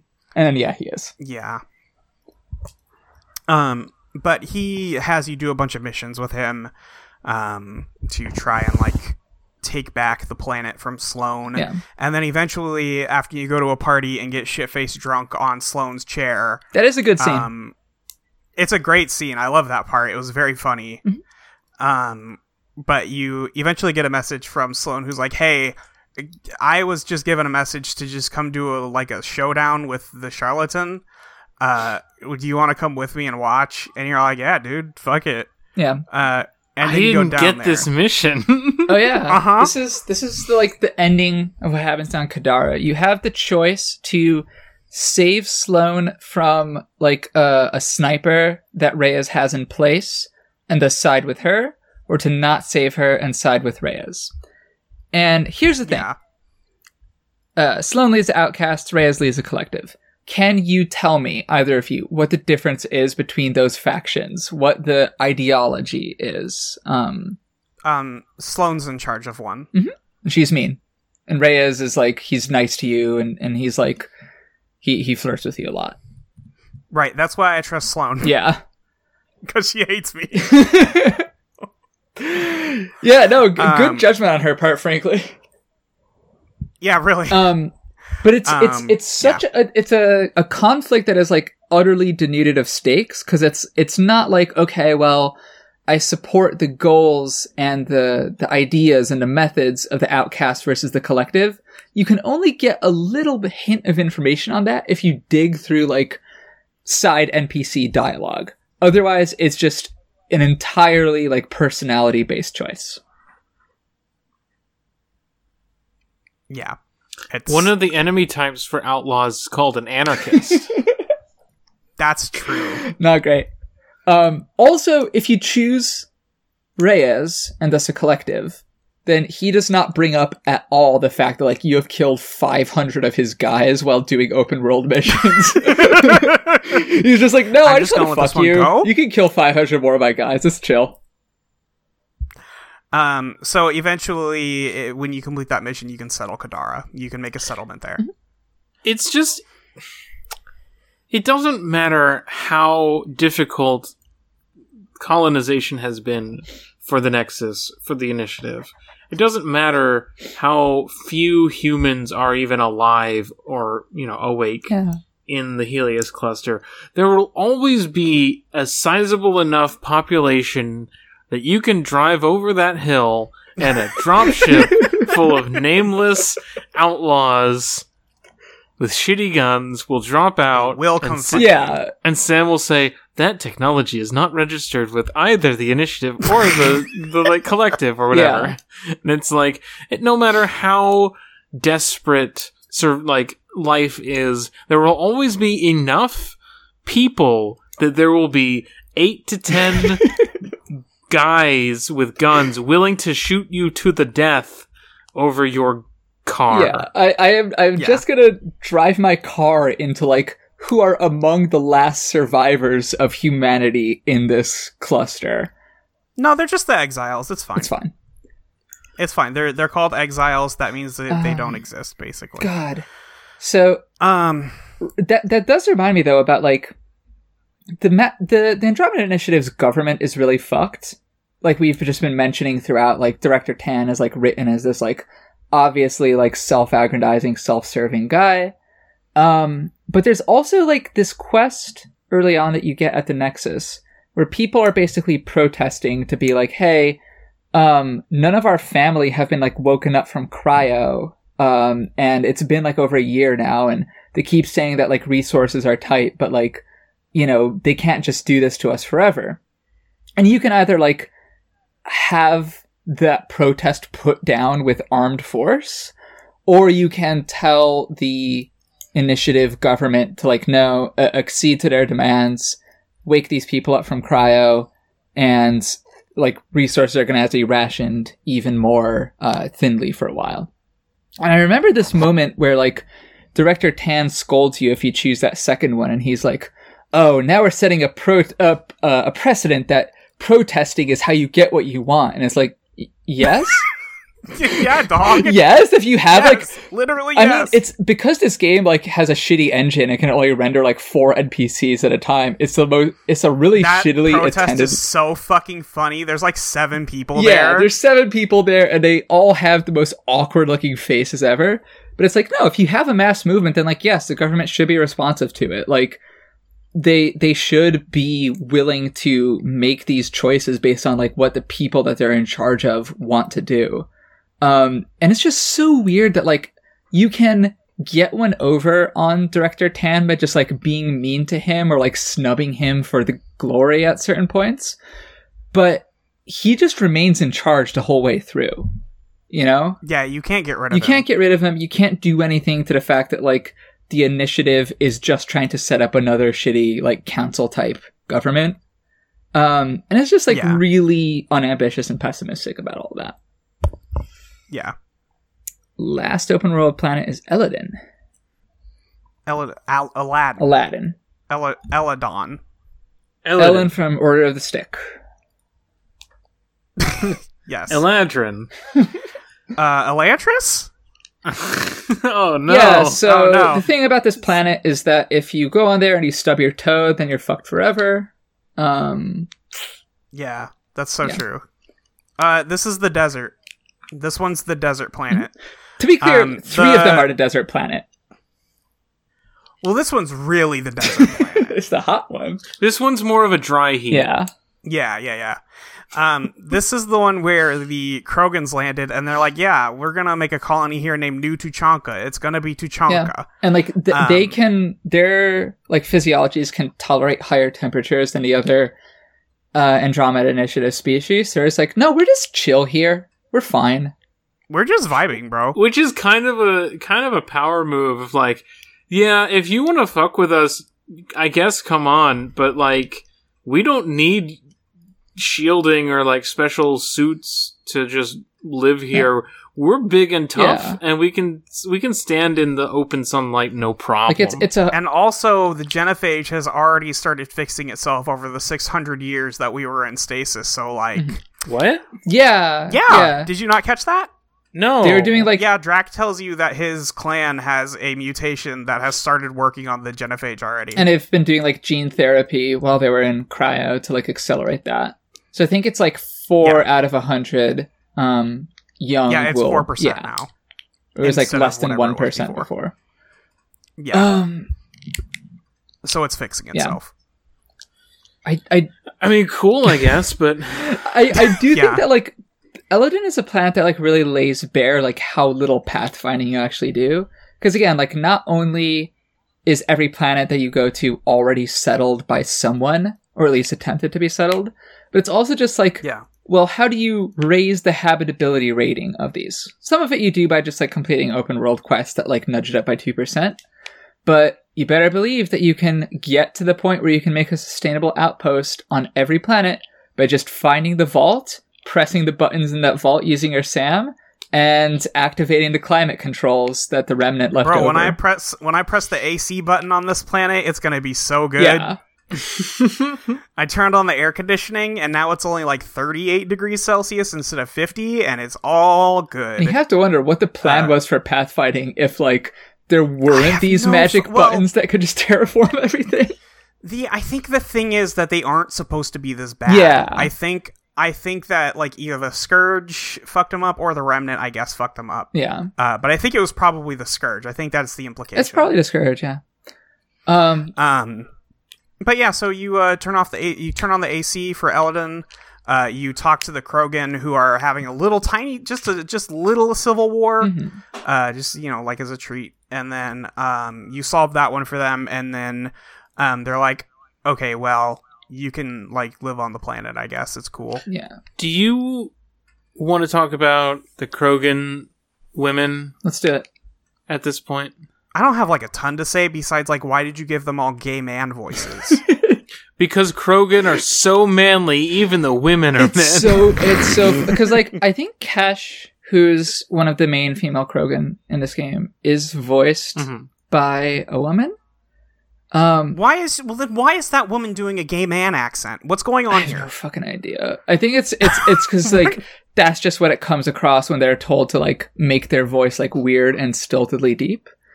But the the I the leader guess, of like they all have gay lists. Yeah, the leader of New Tuchanka is this Krogan woman named Nakmor Morda.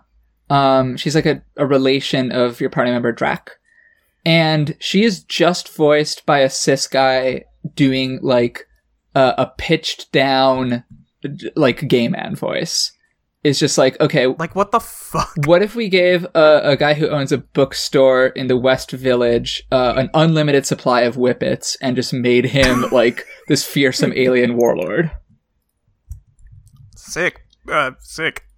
Uh, put it put it in the game. Make it happen. Yeah, I have no because Eve didn't sound like that in Mass Effect Three. Eve didn't sound like that. Eve was just Eve was just girl. Yeah. She just had a normal voice. And it was it was it wasn't like a Yeah. soprano voice, but like it was not weird in this specific way. it f- it's like because it's both of these characters it feels intentional Mhm. or like there was like a an effort made to have this be like this is new Mass Effect. This is this is not a reboot, but kind of a reboot of Mass Effect. Like the, all of the galactic politics of the old trilogy are are not relevant anymore. We have all the aliens you like, and they're all here in a new You don't have the sandbox. We're telling a new I like. story. You don't have to deal with any of the repercussions of the last trilogy. It's all this new stuff. We're giving Mass Effect a new face. This is the new what Mass Effect is, and both of these characters sounding like this makes it feel like they intentionally put this forward as like this is what the deal is now. This is what Krogan sound like now. So, and I don't know what like the intent behind that is Who or like the motivation. choice? Um, Who it just this? feels it just feels intentional, but also completely undirected Yeah. Um. or, or directionless rather, not undirected. It kind of feels like, wouldn't it be funny if we did this thing? And it's like, no, not really. And they're like, okay, we're gonna do it though. Yeah, that's Yeah, that's I don't know. Zelda. It's it also it's probably it's probably nothing. it's probably nothing, but it's so in my face that I couldn't help thinking about Yeah, and also it's Bioware who uh, we have to we have to interrogate. That's true. Um, yeah. So you you fix uh, Elaaden. It's fixed now. yeah. You can live there just like the main plot there is just that you know, uh, Morda is in charge of New Tuchanka, and she's like kind of an asshole. She hates the initiative very justifiably. Fair. And there's this guy Yeah, named. Jorgal Strux who's like, hey, she's gonna declare war on the initiative and lead us to ruin. And they're gonna, we're gonna like use this remnant ship drive core as a bomb. Um, and it turns out that he was actually the one who wanted to do that and he wanted to like set this up so that, you know, the two of you would think that the other was gonna go to war with, you know, the initiative and New Tuchanka It's such a weird double bluff. it's so weird and so silly. And did you guys get the the scene where uh Morda and Strux do the little like Krogan martial arts battle against each other? yes. Yes. Oh my god. It was just Rocco Sock'em Robots. So funny. It looks so fucking there, there stupid. are people complained a lot about the animations in this game when it came out, and yeah, like it's not great. Uh, the trilogy wasn't great. Like the trilogy wasn't great. I Yeah. think people forgot how bad the trilogy looks. But like this is such a funny scene because it's the least like real looking combat that I've ever seen. I think like at one point like Strux just does a leap and plops on his back because he's been hit. well, I think this is what it would look like if two T Rexes tried to do a boxing match. So like it's close. well, well, they had in in the trilogy an idea of like what Krogan physical combat and like physical shows of dominance look like, and it was just headbutting the shit out And it of was each mostly other. headbutting people because they got big heads and it was great. It's cool. It's sick. We love a Krogan. Um, but here they just did that really weird scene. Um, I encourage people to like did actual look up a clip of it if uh if they can find it because it's just like an extremely weird vibe. Yeah, if you haven't seen it, you should go find it. It is it's worth watching the 30 Mhm. second fight. Speaking of Krogan headbutting, um, Drack had a really funny line just while I was driving, talking to Vetra about like, your forehead is so pointy; it would make for a really good Krogan headbutt. Um, Having that focal point there, you'd make a lot of you make a lot of friends. yeah. God. Uh, so that's all the Um, open world planets.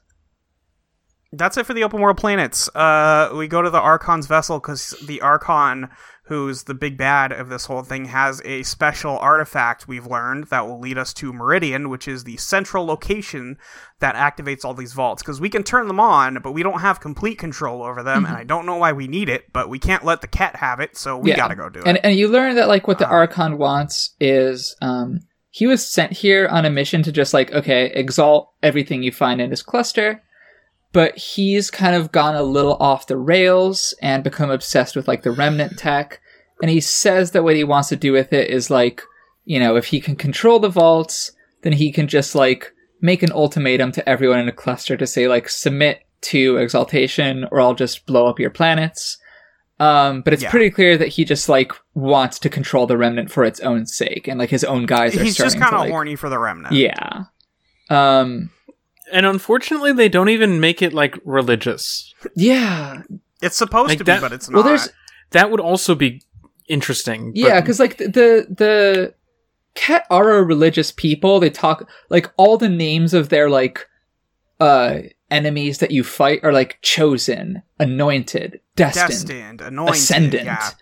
Um, but the specific, I think what you were saying, Nora, is that like the way that the Archon stuff interfaces with the Remnant, that's not religious at all.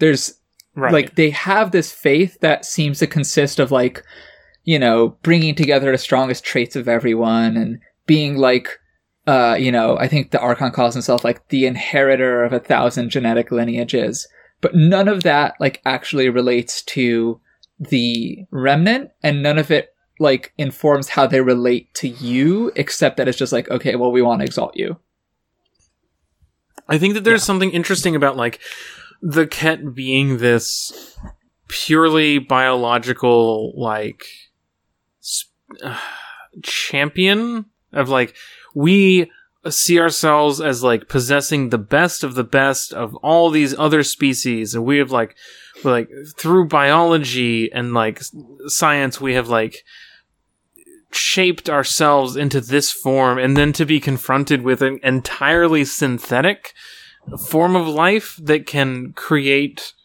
Organic Life- life. yeah they can create uh, organic life and can create these incredible machines that even the Kett can't comprehend like coming face to face with like the reality of a of a type of being that is beyond you in some way when you consider yourself to be like the apex of all of these other lineages it would be re- a really interesting character mm-hmm. note for him to like worship the remnant Yeah, But you gotta he- stop because you're writing something interesting right now. You gotta stop. yeah I, I remember like Somebody at Bioware is tapping you on the shoulder, like, cut it. I remember watching this video slightly before Andromeda came out that was like developer diaries about the Kett.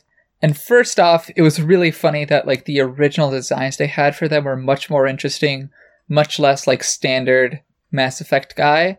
But they were just told by like, you know, the game dev teams um, that like, sorry, you know, we only have a certain amount of rigs. They have to be this shape. You can't do anything more exciting than that.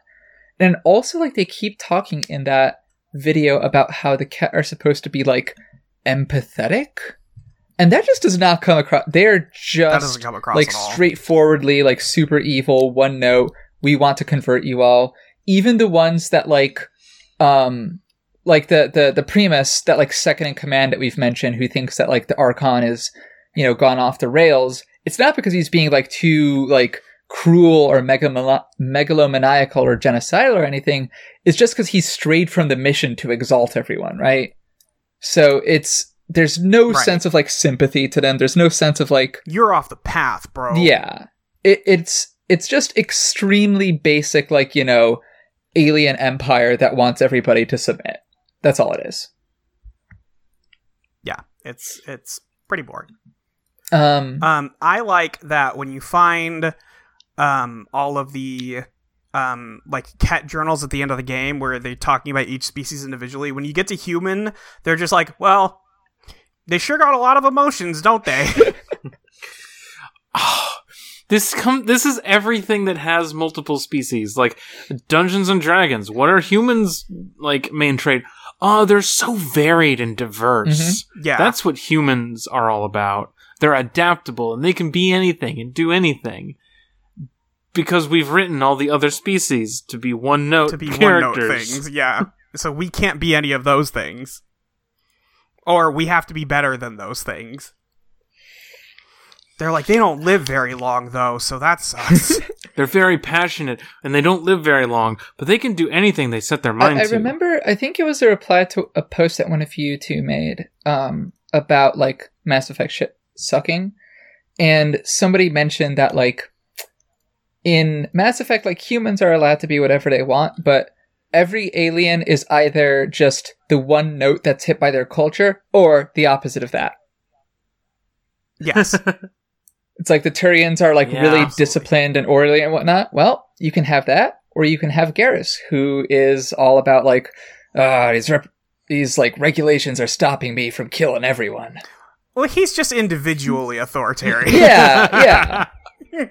Um, he's still authoritarian. I'm still waiting for like the like charming rogue Salarian. like That, yeah, no, Not- I, no. they never wrote one of those Not or gonna anything do like that. that. but If I have to see another Salarian in my life, I'm fucking done. I quit video games forever. And I know I say this knowing that they're making a new Mass Effect that will have them in it, but I will be quitting video games forever. hey, so uh, what's the Archon's ship tethered to? Oh, by the way, oh, fuck. Yeah? I was so ex- okay. Here's here's my story. I went and found the Asari ark and the Turian ark before I did this mission. I was like, shit, nobody's told me about the Salarian ark. I wonder if I can just avoid it altogether. and then I went and did the next main mission, and they were there. I was like, fuck, god damn it, because the Archon ship is towing the Salarian ark. Well, imagine my surprise when I was like, "Oh, I'm not really interested in doing this Turian ark thing. That smells like side quest. I'm just gonna keep going. Oh, Salarian. The only one I have to do is the Salarians. The only one you have to do is who who likes them. Who I need to talk to everybody at Bioware. They need a talking to. Yeah. So Um, You should Yeah, have left so- them in the Milky Way. they should have left them in the Milky Way. not great. Um, let so let the Geth have an ark. they don't have anything to do with it. Well, They don't even don't- have to go to sleep. Oh, you you meant bring the Geth instead of the Salarians. Yeah, that'd be way more interesting. But this is still pre Mass Effect Two, where you get your first Geth party member. So Let the Nobody- Geth like spy on the initiative and decide. Oh, I, we want to do that too. Actually, that sounds fun. So because guy. your dad was inventing an AI, he had talked to the Quarians um, about the Geth, and Oh, this I was really hoping that the guy that your dad would talk to would have said, "Yeah, we kind of made a huge mistake when it came to the Geth," but no. In fact, he says like, "Yeah, we really should have killed him faster." I don't know. Yeah. I don't really trust AIs. like like he quotes the do these units have a soul line and then he without missing Yes! a beat he's like but how could they have a soul that shit doesn't make sense we just made them up. I want to again, just throwing my like you guys could have fixed it. You had a, a Mm-hmm. Beautiful opportunity to not do this again, and you just did it again. Imagine having Jaal say when you find out that the Remnant created the Angara, "Do we even have souls?" Right? Like, what the Imagine fuck? having that reversal. yeah and like doing something with that. he gets over it in like Fuck five off. minutes Yeah, he does. Anyway, um, you go to uh, the Archon's vessel. You bust in there. You meet the Salarian Pathfinder, who's uh, all told a nice lady. Um, and you help go through there. You recover the artifact that is a star map to Meridian. Um, not before the Archon steals some of your juice, though. that's right yeah He, he stops he you and gives you steals some. juice. No, he steals your juice to analyze. yeah Doesn't he t- give you a give? Doesn't he give you something? No, he's just he's just sucking. He's not giving. I thought he injected you with something that was like affecting you in some way. No, he he can- he he's- can, like, fuck with you remotely later. juice out of you. I I do also want to note that it's incredibly funny that you called it a star map because that's the the relics that you're looking for in Kotor. god Well, you literally find a star map. In, I know, but it's funny to call it that specifically because Yeah. like th- th- Mass Effect is well we wanted we liked making Kotor but we don't have that license anymore. I guess we'll do our own space thing and make it about guns. and make it about Welcome guns, but Guns it's still World. about ancient aliens. um Yeah. so what is the big binary choice in this mission um, do you want to go save the captured Krogan or the captured Salarians? Boy, Is there's there- no choice here. they're they're in the process of exalting Krogan because there were a couple Krogan on the Salarian ark, and you can either Yes. choose to save those guys or you can choose to save the Salarian Pathfinder and her squad. And it's well worth noting that the um Krogan that had been captured are Drack's like he has a scouting team Yeah. that he leads and they are his people specifically. They're they're his guys, and like he Mhm. specifically fucked off from the initiative like in big part because like all his guys were just not there. yeah. Um so yeah, I, I immediately went to save Drack's guys. Easy. Easy. I loved that because I made that choice and then it loaded me into a tiny room with a single Krogan standing stock still, get, speaking to me. Uh, and this happened He's like, multiple "Hey, I times. just it out, bro. It happened multiple times because I kept dying in this fight. It's like we're gonna load you in a tiny room while the rest of the area loads, and this one guy standing s- just straight up in front of you is going to tell you what's happening, and then you're gonna move past him and fight a bunch of Kett. But it was just very funny because that's where the checkpoint is. Is just you're in this little room with a with a Krogan guy. And you're like, "Hey man, we're here to save you." And he's like, "Oh, thank God. I just made it out of there, but my friends didn't. So could you go get them?" Uh, and you're like, how did you get past the 400 guys? And he's like, don't worry about it. Yeah. Um, They yeah, placed so- me here when they built the level.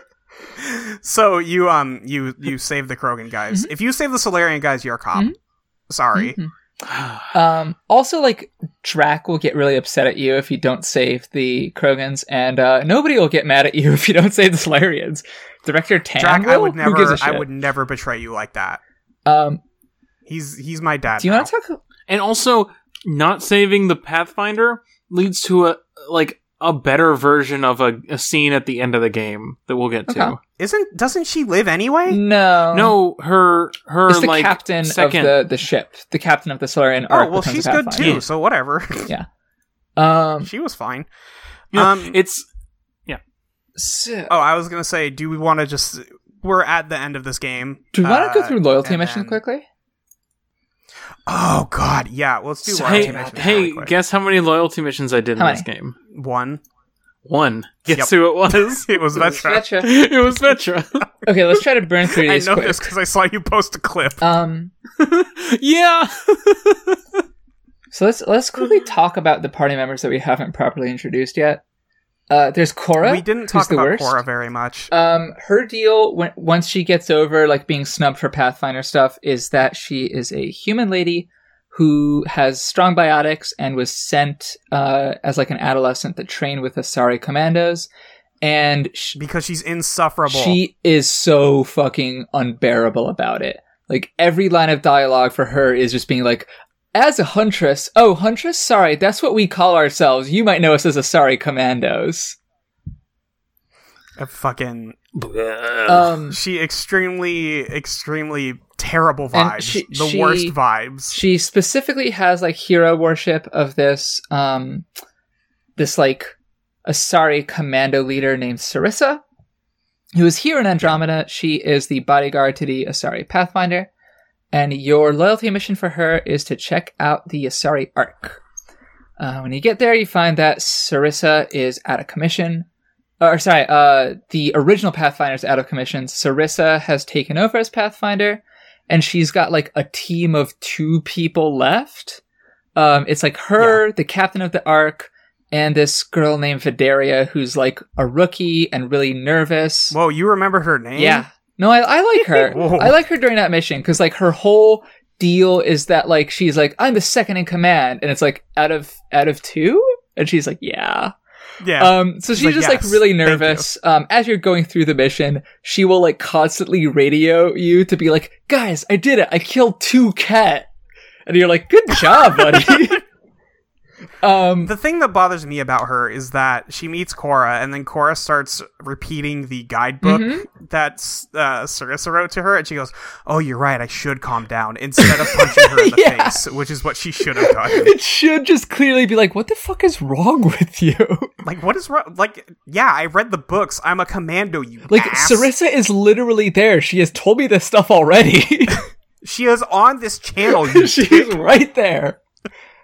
Um, but I, Yeah. I like her vibe where she's just like, you know, constantly checking in to be like, hey, I accomplished a really basic thing, and you're like patting her on the head for it. Um, yes, that's if true. you keep encountering her after this mission, uh, cause like spoiler, you can either keep Sarissa as a Pathfinder or make her the Asari Pathfinder. She loses all of that vibe immediately and like has no personality Oh, no. afterwards. Great, of Um, course. I mean, I left Sarissa as the Pathfinder because she made the correct decision. Yeah.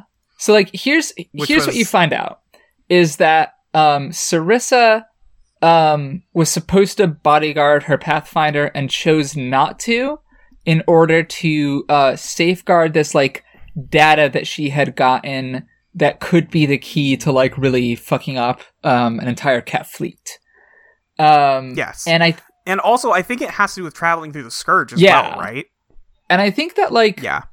if there's anything that you could say that Sarissa did wrong, it would be like prioritizing this data in a way that like really made them public enemy number one for this like Kett hunting fleet and has basically Yes. just like made them spend this entire year and change in Andromeda just getting hunted by that Kett ship over and over again to the point where there's like three of them left who aren't in cryo. Um, but letting her Pathfinder die, no, that was the right call. In that specific moment. Yeah, it was extremely the right call. Um, if you're mad at her for something, then it's for like attracting the Kett attention. But like, there's really no guarantee that the Kett wouldn't be doing that anyway. So, um, yeah, like Cora feels like really betrayed and is like, oh my god, this this person that I looked up to. I so can't much. believe she disobeyed a direct order because that's all I do is listen to direct orders. And it's so fucked up because like with Cora having this character of like hero worshipping this person and talking about like Asari stuff, Asari stuff, Asari stuff, hundred percent of the time, um, this would be an opportunity to have her realize like, oh, I can't just live my life like that, right? Like I have to not trust in these manuals so much because like Noah Sorry actually talks like that in this game. Um, I need to like try. and every time she quotes it, everybody looks at her and goes, "Really?" Yeah. um, but in in fact, like I saw that clip where she's like, "Just so you know, Peebee, I'm not appropriating anybody's culture." so bad. And Peebee goes, "What?" um, Because they weren't talking about but it. here's the thing: if you decide to dismiss Sarissa as Pathfinder, then like the big like triumphant moment that Cora gets is literally quoting Sarissa's own manual at her. And it's like, Oh my oh, God. congratulations, girl, you learned nothing. Oh my god. Worst character in the game, easily. Um, Easily, she's dog shit. Awful. Awful, rancid. um, let's talk about She's also the, uh, you know, every every Bioware game has one. it's the straight butch. Yes. at the bottom of the straight she butch is the tier heterosexual list. butch. Um, yeah, she. I, I, one of you called her a gold star heterosexual, which is a powerful turn of. That was me. yeah, gr- great work, Molly. We love it. Um, I will say Mhm. there was one crew member who I put at the bottom of the list under Cora, Oh, who? and I was so upset because at basically like the last thing you do in the game before you like go to the post game is here's a big room, here's all your crewmates, go talk to them uh, one at a time. And I realized at the end that I had only talked to nine people because who, th- what the fuck am I gonna do? Talk to Gil? I f- fucking completely forgotten. I like, oh, a Vetra will be the last character I talk to, and then I realized that Gil was still around. oh, he sucks so much. We have lost Gyark. We have lost our backup. It's fine. Okay. Don't worry about it. Okay. Um, I'm not worried about it. I said, don't worry do you want to talk about the next loyalty mission? Yeah. I see Liam. Uh, you want to talk about Liam? Because he's, Liam is Liam is cool. I like Liam's Liam. dudes rock. yeah, Liam is big dudes That's rock so energy. true. He's big like non-toxic masculinity energy. He is constantly taking off his shirt and offering you words of support. he hates his shirt. He hates his shirt so At one point on the Tempest, he Yes. takes his shirt off, and then like he never puts it back on, pretty much.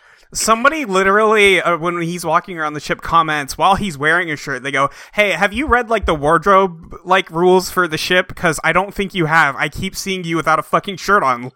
And he's like, "Don't worry about it, bro. I'm just chilling." There's this scene So Liam, um where Lee you find Liam and Jaal both shirtless, like looking at each other's armor. And like Liam's just asking his like really probing and sensitive questions. And you're like, what the fuck, dude? And they're like, no, no, no, no, no. This is what we want. It's a good thing. Uh, we realized that we were trying to like shit talk each other and just like do, you know, just like bro talk during missions. But like, we don't actually know enough about each other's cultures to like do that in an effective way and without like, you know, we can't be sure that we won't like actually hit a really sensitive nerve unless we like pry at these questions and whatnot. So they're just because he yeah he like says i needed to do this because like the questions that the nexus asks are not Yeah. the questions that matter for what we're doing It's the most like intensive and well thought out like cultural exchange that happens in the entire game, and it is entirely Yes. because dudes rock and they want to like call each other gay Also, on missions. i i do want to note liam is shirtless. Jaal is butt ass naked. Yeah. he is whole ass. His dick is out. Or whatever he has. You don't see it. You He do feels get to like see his whole ass though when he walks away. It's it's fucking incredible. That scene was amazing. Yeah. Liam's Liam's the first character that you meet after like your ship crashes. Um, and just like that beginning part of like the tutorial mission basically on Habitat 7 where you're like learning how to jump and dash and all that stuff and like having that banter with Liam in this crisis was like really charming and Liam was just a cool guy He's a that I good like. dude. Liam's great. Um, as far as like first dude to join your party goes in Mass Effect games, top of the list. Yeah, yeah, much Yeah, better than would Kaidan, so. much better than Jacob. Consider- Consider, considering the, the other people on that list are Kaidan, Jacob, and Vega, uh, Not difficult, but still, he did a good job. which is in so uh, across four games, just in ascending order of of like charming. Yes. Yeah. charm. Charm is a Charm. noun. Um, yeah. The one thing I don't Um, like about Liam is that like you'll get emails from your squad mates periodically, and what he does is like at the end of all his emails, which are like this kind of corny inspirational self care stuff. It'll be like Liam has enclosed media themed around friendship. They include these genres. No, that's good shit. no, I hate it. I hate it so much. It's so good. I, you know what's a really good Liam one? sent you a 1990s video about feet. You know what's a really good one of those emails that you get? It's when Drack is like, "Hey kid, sorry your dad died. Uh, I, I'm gonna send you something that always cheers me up." And it's just a bunch of low resolution watermarked like JPEGs of guns, several of which are duplicates. that is an, No, that is probably the best okay. gag in the game. No, no, no, no. The best one is where Drack sends you an email and he goes, I got this note. I got an email from an Asari matriarch who died, and I'm supposed to inherit a bunch of money, but they need money for the processing fees. And I think I'm going to send it. Vetra says it's a scam, but I think I'm just going to send some money out just in case. And then he immediately follows it up with, It was a scam. Don't tell Vetra, please. yes. Hey, it's remember very when? good. Remember in Shadow Broker when like they suddenly turned all the characters into characters by having like the portfolios uh on the Shadow Broker base? That Yeah, was like, they just did here's that in your Jacob's emails." here's Jacob's workout routine. Yeah, they just put that in the main game this time. Yeah, it it's works still really hidden good. away. Um, it's still hidden because I didn't. You. So on the Normandy, you always like spawn in right in front of the email terminal. So Yeah. you you know it's easier to just keep up on your emails. But the emails in the Tempest, I think there's one on the bridge, but it's off to the side. Yeah, and it, they don't It's, I mean, you it's right there one. next to the galaxy map.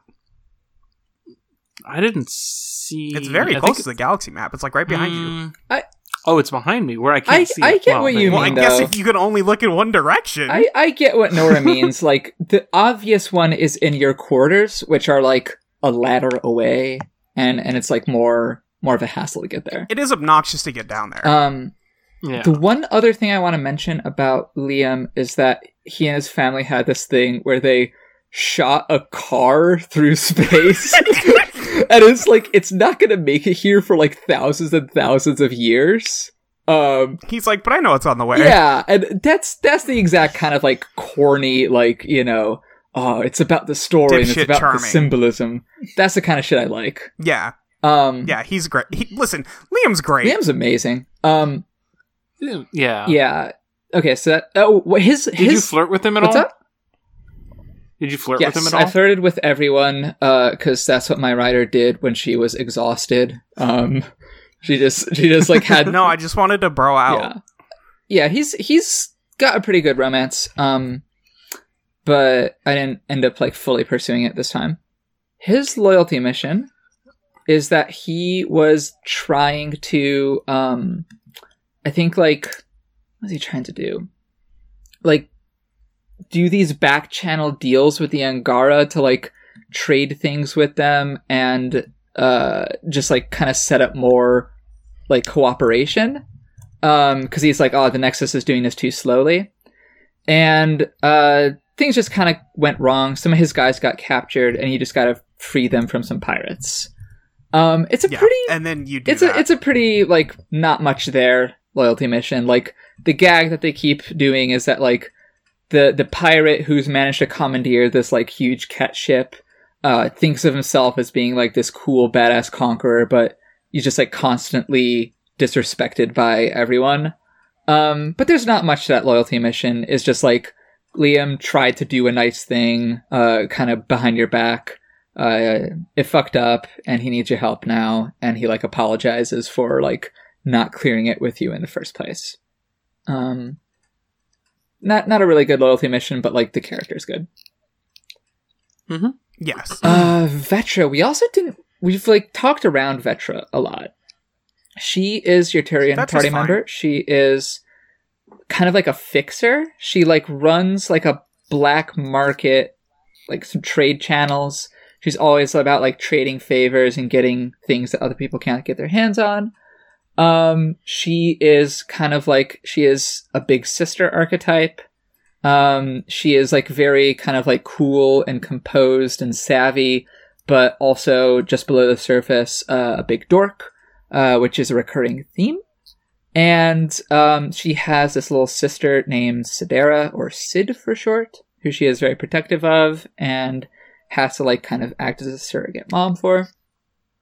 Sid, for the loyalty mission, tries to um, like save this group of people who are being trafficked by some outlaws, and she gets Yeah. captured, and you got to save her, and you can like kind of tell Vetra how to like you know react to the situation, right? If it's like you got to come down hard on Sid, or you got to like let her be her own person, and she wouldn't be like going behind your back like this if you weren't trying to shelter her. Um, I like Vetra. She feels like a very unambitious character. Um, this this like type of character we've seen a million times in Bioware, but she's still fun to have on the ship. Yeah. yeah. Um, she's a nice big and her her loyalty, uh, her romance is pretty cute too. Um, the steak stuff rules because like she just serves you the most like awful rancid looking steak ever. It's like gray, and she's like, "It's cow. oh God. It's cow." Uh, the package says a Yeah. cow. Um, and Ryder's like, uh, "Are you sure I could eat this?" And she's like, "Oh, don't worry. If you're concerned about bacteria, I promise it's been super irradiated." um, but yeah, uh, she has she has good vibes. Um, and she Yeah. she has good she has a good dynamic with Drack, which means that it's fun to put her in the car with Drack. Um, Here's Mhm. the thing. Yeah. Nobody has a bad dynamic with Drack. Is the thing. uh, Cora. Well, Cora has a bad dynamic with everyone. Yeah. That's not fair. She had a really good dynamic with her room that I never opened. Oh yeah. she, uh, out of everyone, stayed in the same place for the most of the game, unlike You- many other. They party keep members, moving so that around the was great. ship. It That's fucks the me thing up. is that if you don't know what a room is and you go to open it, there might be an NPC on the other side with like a scripted Yeah. like conversation for you, but that means that if Cora wants to talk to you, she will sit in her room and wait, and that means you don't have to see her ass on the ship. ever. Sick. Um, Um, what do you want to do next? Drack's loyalty mission is rescuing his grandson and also getting back like a crew. It's uh, not his grandson. it's- I promise it's not his grandson because his grandson. it's not his literal grandson. It is his figurative grandson. Well, that guy is dating his granddaughter, so I just want to like put that that boundary line up. All right, so that's his grandson now. Oh yeah, no, I guess he has his grandson now. Damn, outsmarted. That's how, that's how family works. Yeah. Um his his thing is that like there's this guy on the Nexus named Spender. He is in Colonial Affairs and he has obviously been like fucking over to Krogan. He's responsible for like, you know, doing shit to them that contributed to them all leaving for Elaaden. And if you just like show up with like, you know, kind of soft evidence that this guy is a piece of shit, all the initiative guys will be like, what do you want me to do about it? Like he, you know, does administration stuff and we'd be shorthanded otherwise. So you gotta get like real hard proof that he's been fucking with the Krogan. And you Uh, and you do do. that during this mission where you are saving his grandson, who is this very dorky Krogan botanist, uh, who is trying to like That's cute. To that dude is so cute. When he like tumbles out of a shipping container and like there's a perspective Adorable. when he's just like, "Hi." Um, he's a cute little guy. it's very good. He's a cute little guy. We love him. Um, I don't remember how those two plots tie together super well, but I know that like No fucking You idea. s- You, save the ship and then you you Yeah. nail uh, Spender. and like the big um the big like kind of emotional beat for Drack during that is that like Drack kind of thinks of himself as expendable and gets like really upset at his grandson Vorn for like putting himself in danger and he's like what the fuck is wrong with you like you're the future of our people you know how to like do cool crop shit and like you know help us be a stable and functioning society like all I'm good for is this like old school Krogan stuff that's all about battle and like a lot of what you can do is like help him realize that like no you're just like a really good dude Drack like the Krogan need you And also, like, you have our entire history. Yeah. Like, you lived through all of that stuff, and we need to know what happened. Yeah. Um, and it's just like kind of like helping him see himself as something more than just like a relic of the past. Um, but yeah, it's it's a sweet one. I think it's very cute. I like it a lot. Yeah. Um, I think this is what really solidified Drack as, like, all time for me. He's he's maybe my favorite Krogan. I One of my you. favorite lines that he has is uh, a piece of ambient Tempest dialogue is when Lexi, a character we haven't mentioned at all, uh, she's the ship doctor. Um, she's like telling Drack that he needs to eat more protein, and he's like, "Look, I'm missing three lungs. Is that really the top priority?" Yeah, you get an email from Kesh at one point, and she's like, "Hey, I really want my want Drack to go get a physical. Can you make sure he does it?" Uh, and then you walk. And then you walk over to Lexi's office, and he is indeed having that visit with the doctor.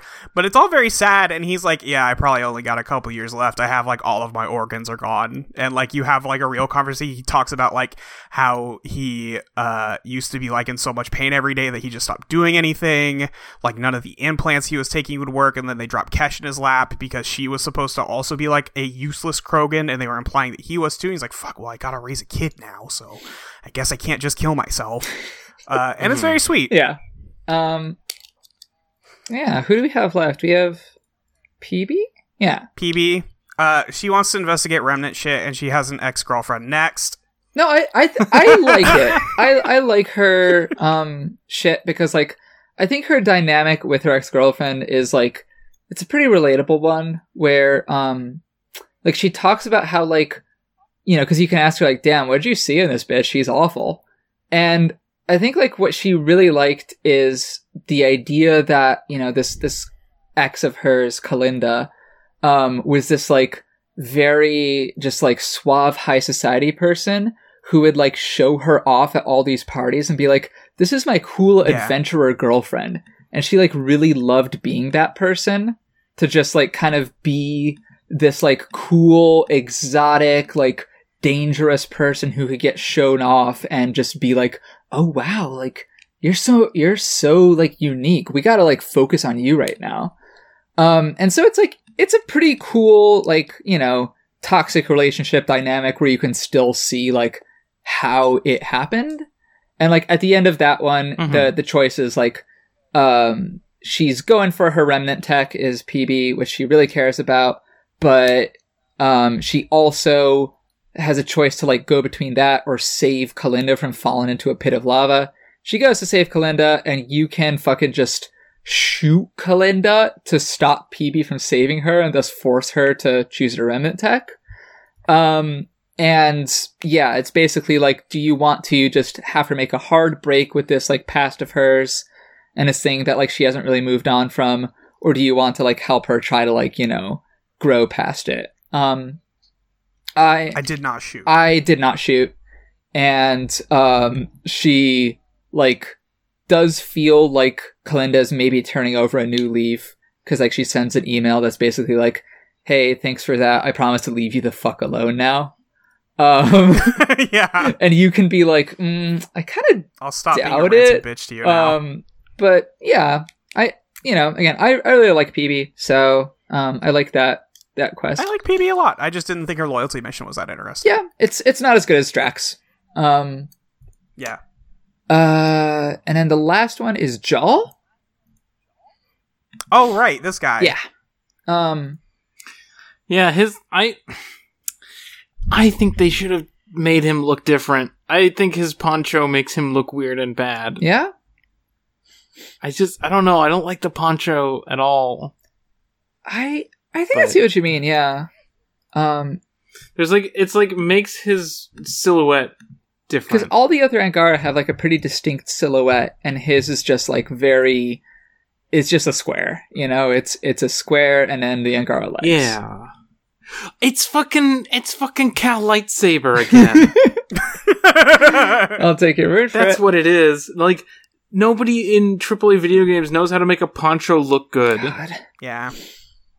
So his loyalty quest involves these fellas called the Roekaar, who are these like Angara um, extremists in big scare quotes, who are basically like, "Hey, hey, Angara uh, government, like, why are you working with these aliens that are coming here and like obviously gonna fuck us over?" And like, if you look on Kadara, they kind of did already fuck us over um, we're we're just getting taken in by them the same way we got taken in by the Kett. We need to fight all aliens. Um, and of course, like these guys are presented as like, ah, well, they're resisting the aliens, but they take it too far. Um, it's a super uncomfortable topic because you end up just like mowing down again hundreds of like the indigenous population of this galaxy, and every time you do, like one of your party members like says a voice line, it's like, damn, they shot at us first. There was nothing else we could do. Um, but yeah, you, you have this quest where, uh, like Jaal's, a couple of his like siblings have been taken in by the Roekaar. Mhm. And, uh, you have to just like go there and try to convince them to leave and confront this guy named Akksul, who is the leader of the Roekaar and, you know, somebody who like Jaal has a history with. Like the big Yes. choice there is that um Akksul uh is telling you like, oh yeah, go ahead and shoot me, like, you know, initiative. He's like, martyr me, I dare you, motherfucker. Do it. And he takes a shot at Jaal uh in the hopes that you'll shoot him because of it. You get one of those uh, you know, interrupt prompts. Uh you can either shoot him or just not shoot him, and if you don't, then his shot only like grazes Jaal's Funny cheek. enough, yeah, I was gonna say that prompt comes up before Akksul takes the shot, and I did not get the inclination that he was actually going to shoot. So when he actually shot, what I ignored the prompt, I was like, "Oh, okay." Yeah, like I thought he was just bluffing to to like you know do a suicide by cop type deal. Um, yes, but yeah, it fails. Yeah, you know, uh, he did not. Uh, you know, he he took the shot, and that apparently makes like half his guys desert him. And he like Yeah. sends you an email later where he's like, "Damn, maybe I was wrong about aliens, but like not too wrong." Uh, I'm, ne- I'm never gonna get fully over this, but. I got stuff to think about now. Um, it's not a great one. Again, like No. the the, the Angara and Jaal, like, there's not much of a hook to them. They have big families, and No. they tell you that they have big emotions, but they don't really have like big bigger emotions than like any other Bioware character that's in the game. Well, Jaal has big emotions. It's just that his only big emotion is sulking. Yeah, he loves to do that. While we're on the topic of Jaal, uh, I have very recently learned something that I didn't know, Oh, which was Jaal was not uh, a romance option for Scott Ryder until post release. I think like the only gay male romance option you had at launch was Gil. fuck! Cursed, cursed, cursed, cursed, cursed, cursed. yeah, yeah, yeah, yeah. Um, and so at the same time that they changed Hainly, who is the trans character who tell who like shouts "I'm trans" at you at one or whatever, uh, when they changed that, they also added a romance path for Scott and uh, Jaal. Jaal, that's wild. Yeah. Um, not great. Uh, so those are the loyalty missions. I think the last thing to just check in on before we go to end the game is the stuff with your father's memories. Um, cause like eventually there, there's a quest line where you can like learn stuff about, you know, the backstory of the Andromeda Initiative, learn that basically like it was to flee the Reapers, um, and your characters get to be like, damn, so maybe like all life in the Milky Way is like extinguished now and we'll never know. Um, and then they never talked about that again. Um, Of course, because it's in a side quest, which means you can't have the main plot ever Nope. acknowledge it. It's weird because it's like in it's not in the primary quest, but it is in like the secondary main quests, which are basically like your party. Mhm. yeah. It's weird. And do you remember uh, what the very final uh, like conclusion to that whole quest line is? Uh, no, because it didn't fucking pop for It me. did pop for me. Uh, What what happens, Hannah? your mom is alive. what? Yeah. Great, great What? Molly sound. Hmm? Uh, I'm super happy I was able Yeah. to elicit that Molly sound. uh, DJ, run that alive? shit back. Just like play that sound a few more times with like you know some air horns over it. Uh, yeah, no. It turns out that like so your mom was supposed to have died, and it's something that like you know really like fucked up your dad and like strained your own family relationships. She had like this um terminal disease that like Alec was doing AI research to try to like work around. That's why he invented yeah. Sam was to try and prevent it. Um, but yeah, it turns out that like she's just in cryo. She's just been in cryo this whole time, and you know the cry- Wait, like moments before she was going to die. yeah, yeah, they just put her in cryo, and she is literally in there. And if you, uh, you know, the hope is that like, okay, well, the the disease is now like halted by being in cryo. Um, if you pull her out of it, she will just start dying again. and so like you can decide to pull her out of it and you and your brother will have like a heart to heart with her, but it's just like, yeah, I'm probably gonna What die in like a week now.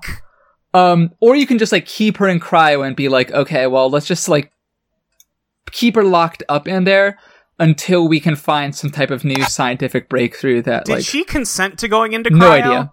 No idea whatsoever. I s- Jesus Christ. Not great. I would love though if she just has no idea what like the Andromeda initiative. She's like, "Where the fuck am I? Where's Earth?" Um, Well, like- but yeah, Because the last the last memory you get with her is like, yeah, I'm ready to die now, and then that's when the memory stops. So what the fuck happened? Mm-hmm. Yep. Yep. Oh my god. It's like Mr. Freeze, but it sucks. it's so fucked. um, so yeah, I think that that's all like the relevant side quest stuff. Um, there's a bunch of like you know side quests on every planet, but like, better believe none of them are worth talking about. uh, they do bring back Project Overlord. Oh God, yes, and and to specific, There is a Project They bring it back. so I don't want to get into to it, but I do want to like- note that they did decide to bring that Yeah. back. they bring it back to say that like, damn, Project Overlord sucked, but also opposing Project Overlord too much is dangerous. I, they don't. They don't say anything. I can't believe they had just the gall to even mention that they did that. Yeah. Um, it's not good. You don't even have to bring that across. You're in a different galaxy. You don't have to do this. That's the whole thing. Like you could just drop all this shit. You don't. You don't want to deal with the genophage anymore. Drop okay, it. It's done. It's it's getting better, and uh, we don't have to worry about it anymore. You don't want to deal with like the like interrelations between like Krogan and Salarians and like Krogan and Turian. Like, okay, done. We're in a new galaxy. We're all friends now. Uh, there is no other government. There's no like, you know, Turian state that people would have an allegiance to. Yeah, Like, we're all here together. Done. We don't have to carry that stuff with us. Jesus yeah, Christ. it's it's it's all rancid. Um, God, but that's Anyway. everything. uh, But hey, we know where Meridian is. Yeah, we're gonna go to Meridian now. JK, it's not Meridian. Ha. Yeah. Haha, JK. I I fell for this. I know you guys didn't fall for it as much, but like they do this thing where it's like, uh, the initiative, they've they've you know uh, declined our proposal to like do this daring maneuver against the Kett, and it's our one chance to go to Meridian, but they don't want to do it, so now we gotta like you know do it behind their backs and make this brave last stand and find Meridian. the other Pathfinders show up and they're like, yeah, Tann sucks. Let's just Yeah. do it. And it's like spoiler, it's not Meridian. Yeah. They don't if you don't have any other living Buddy. pathfinder. this is what Does- did your team just decide let's go do it anyway? Yeah, I mean, like Hayjer is there as the like new Salarian Pathfinder, but she's like, or he? I don't really remember He. this character's gender. Yeah, He- What'd you say? I said yeah. No, I no. don't either now. No, Hannah. uh, Hayjer's Oh. a he. okay. Um, you both talked over each other three times in a row. That's the three podcast he- host he's just like- I don't know how to be a Pathfinder. I didn't start the training. Yeah. Like, too old to begin the training. Uh, and like he's there, but um, cool. otherwise, yeah, it was just Ryder saying, "Okay, let's do it." Great. Yeah, because I had an Asari Pathfinder and I had a Salarian Pathfinder, and they were both like, "Yeah, let's just do it." Um, Um, yeah. So you go and do it, and then um, they rips, and then the Archon rips Sam out of you. mhm. Um, and it's like, I just needed this. You showed me where the real Meridian is now. I'm gonna go do that while you're fucked up and dead because you don't have a Sam in you. idiot. Um, and then you have to play This- as your other twin for a second, Yeah, and it so sucks. I was re- I was so excited for this scene because I thought it would be really cool. I thought it would be really interesting to be like, okay, so okay, back up a second. Your your sibling wakes up. Yeah. You could have visited your sibling while I they were do that. sleeping. I didn't.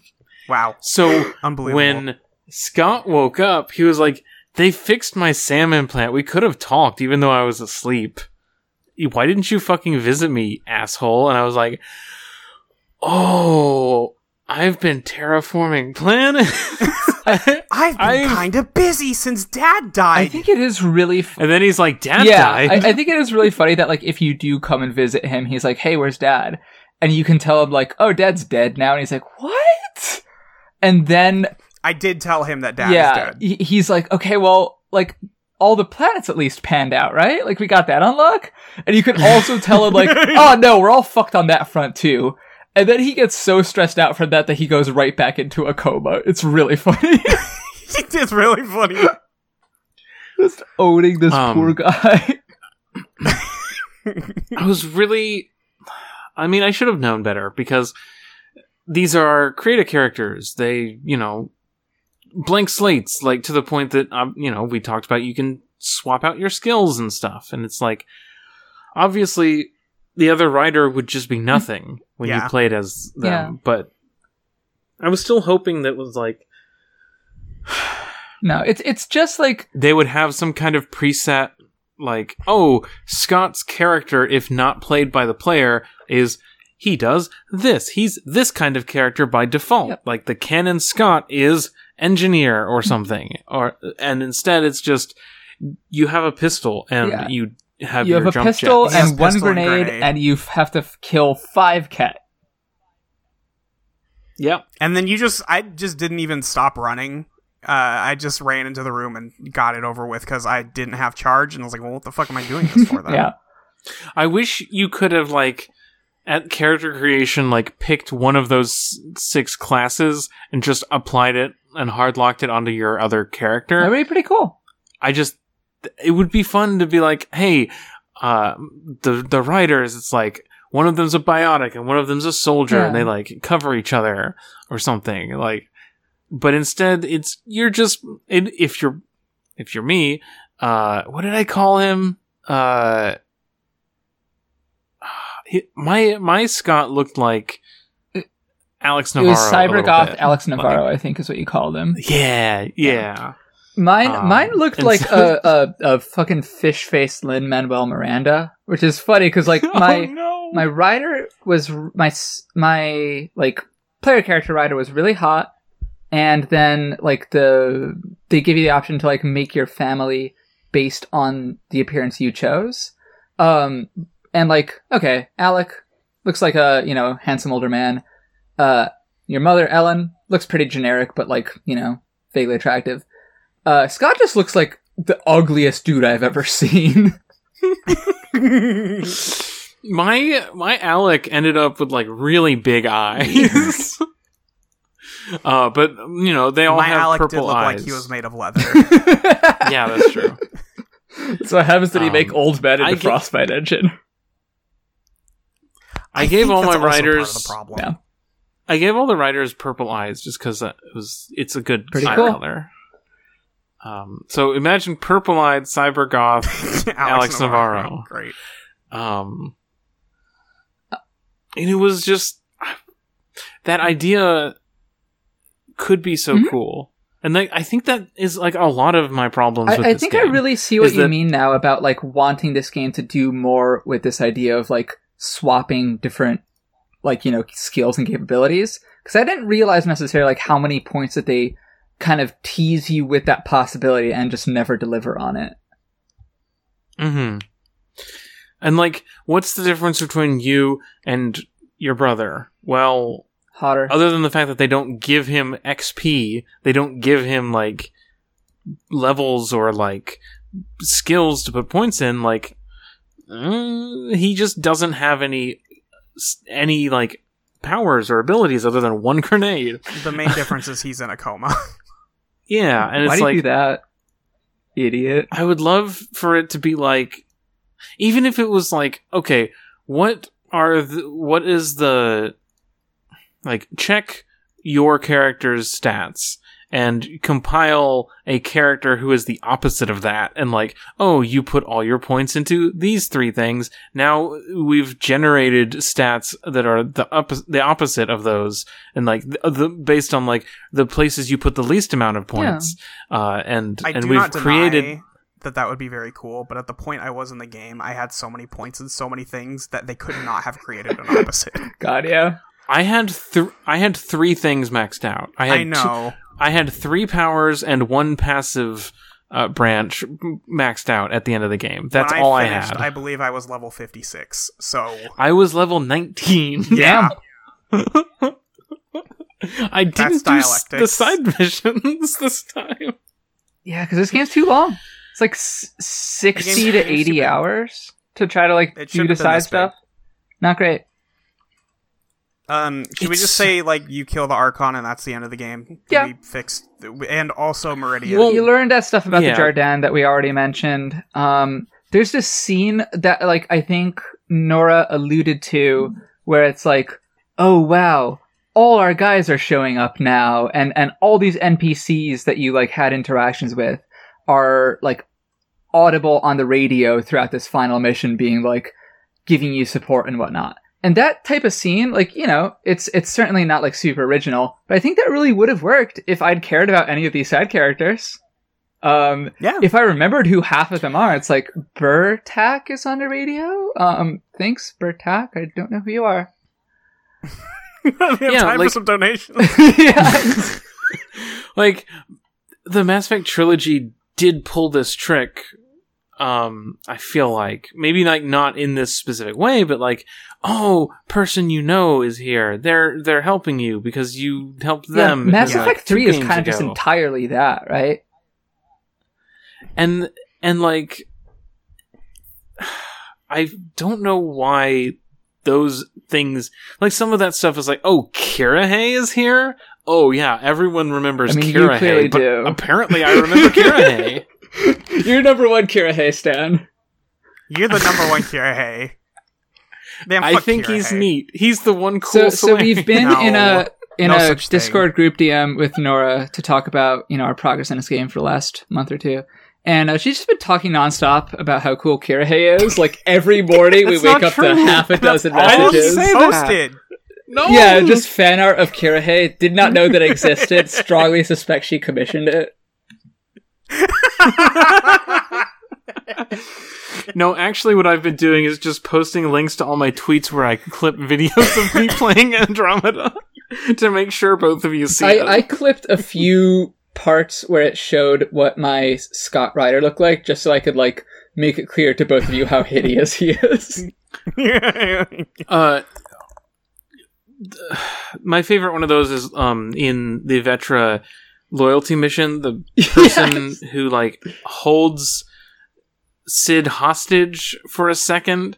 I just immediately after the cutscene ended and she's running away, I immediately fucking uh charged her Yes. and launched her ass off the map.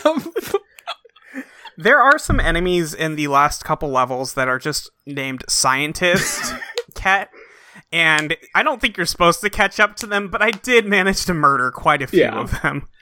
Oh, one other thing. Um, I launched myself out of bounds at the end of a boss fight and had to refight the God, I boss. saw that one. Um, I almost had to restart another big fight near the end because there was an enemy in a wall. like multiple points in the game, I had to use Shockwave just blasting at the edge of the level because it would go through the wall and hit the enemy that would had either spawned or been placed or ended up in a wall over a pit. So this game, this game's Just really buggy. Yeah.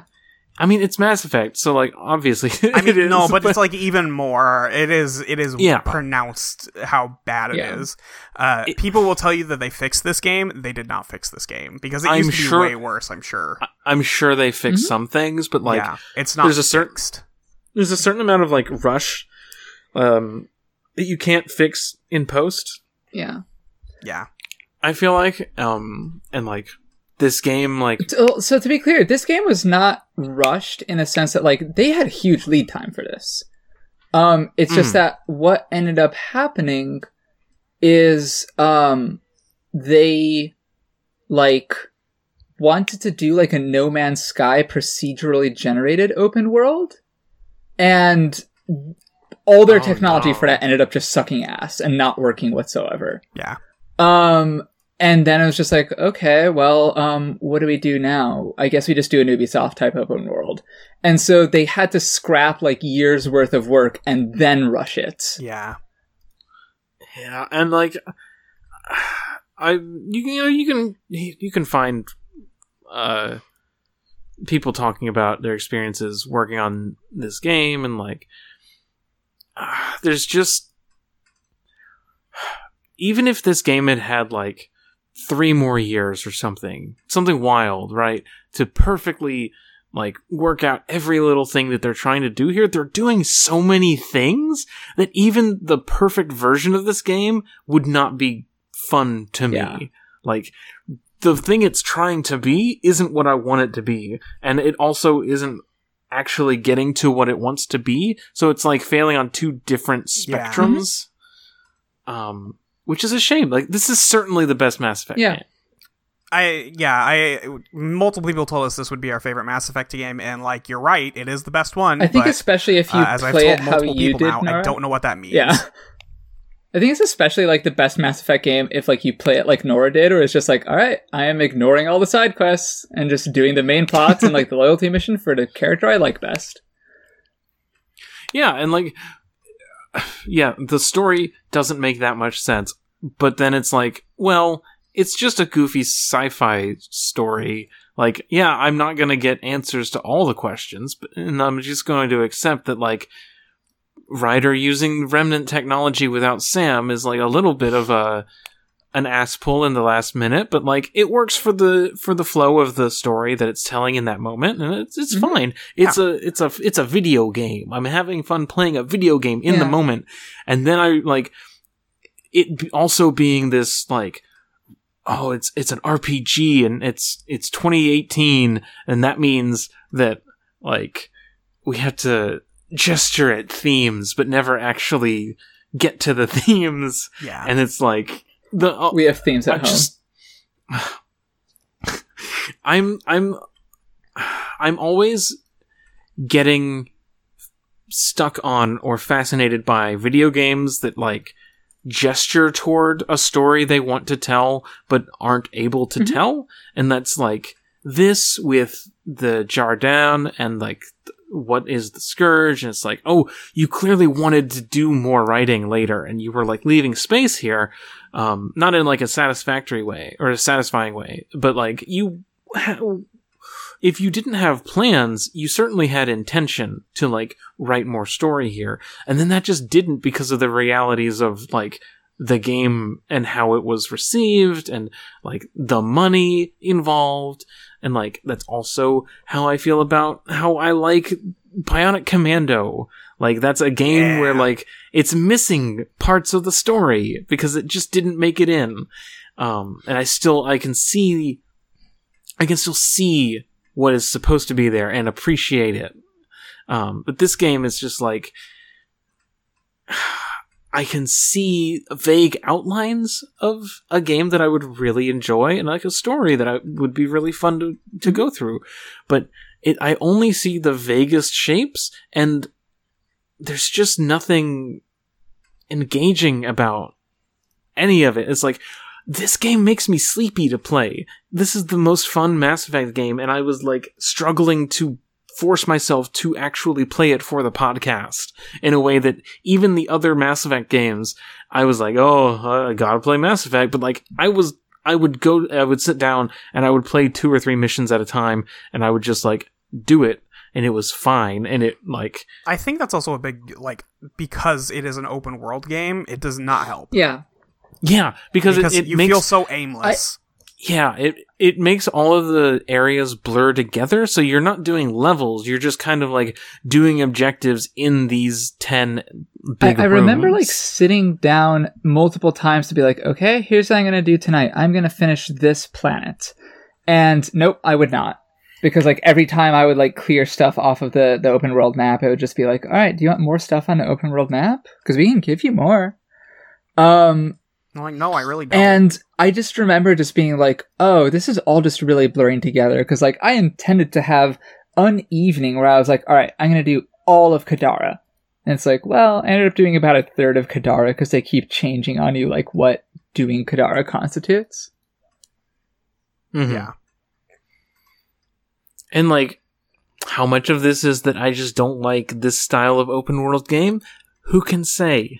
You know, like when I think about open world games that I've really liked, I remembered like getting like plat- platinuming Infamous Two and its DLC with the vampires. Like Well, I have the cap- content.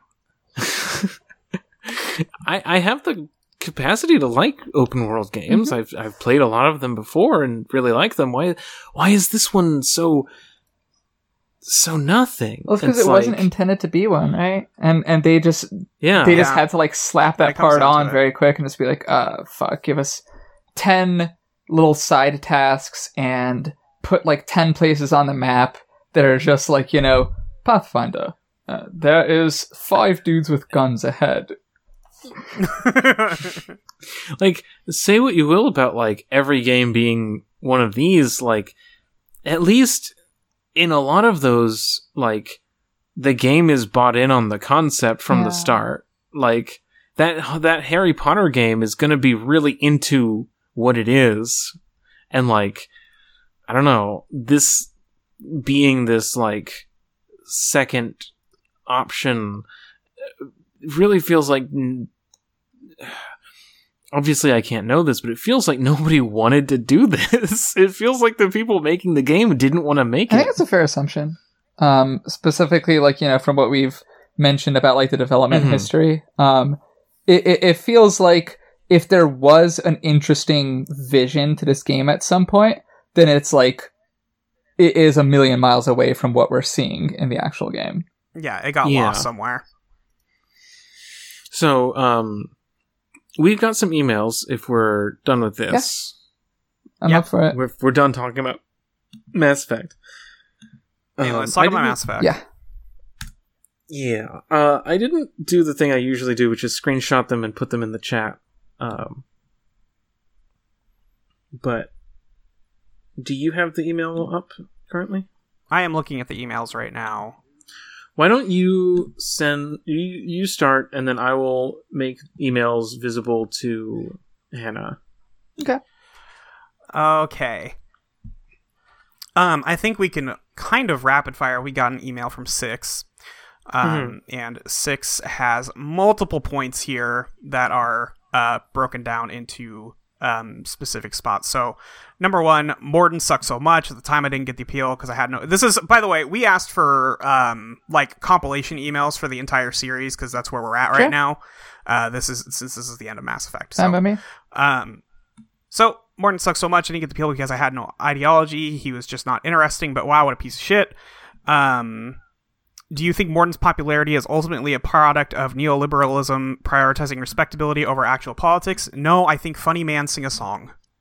He do do that though. He he sing the song.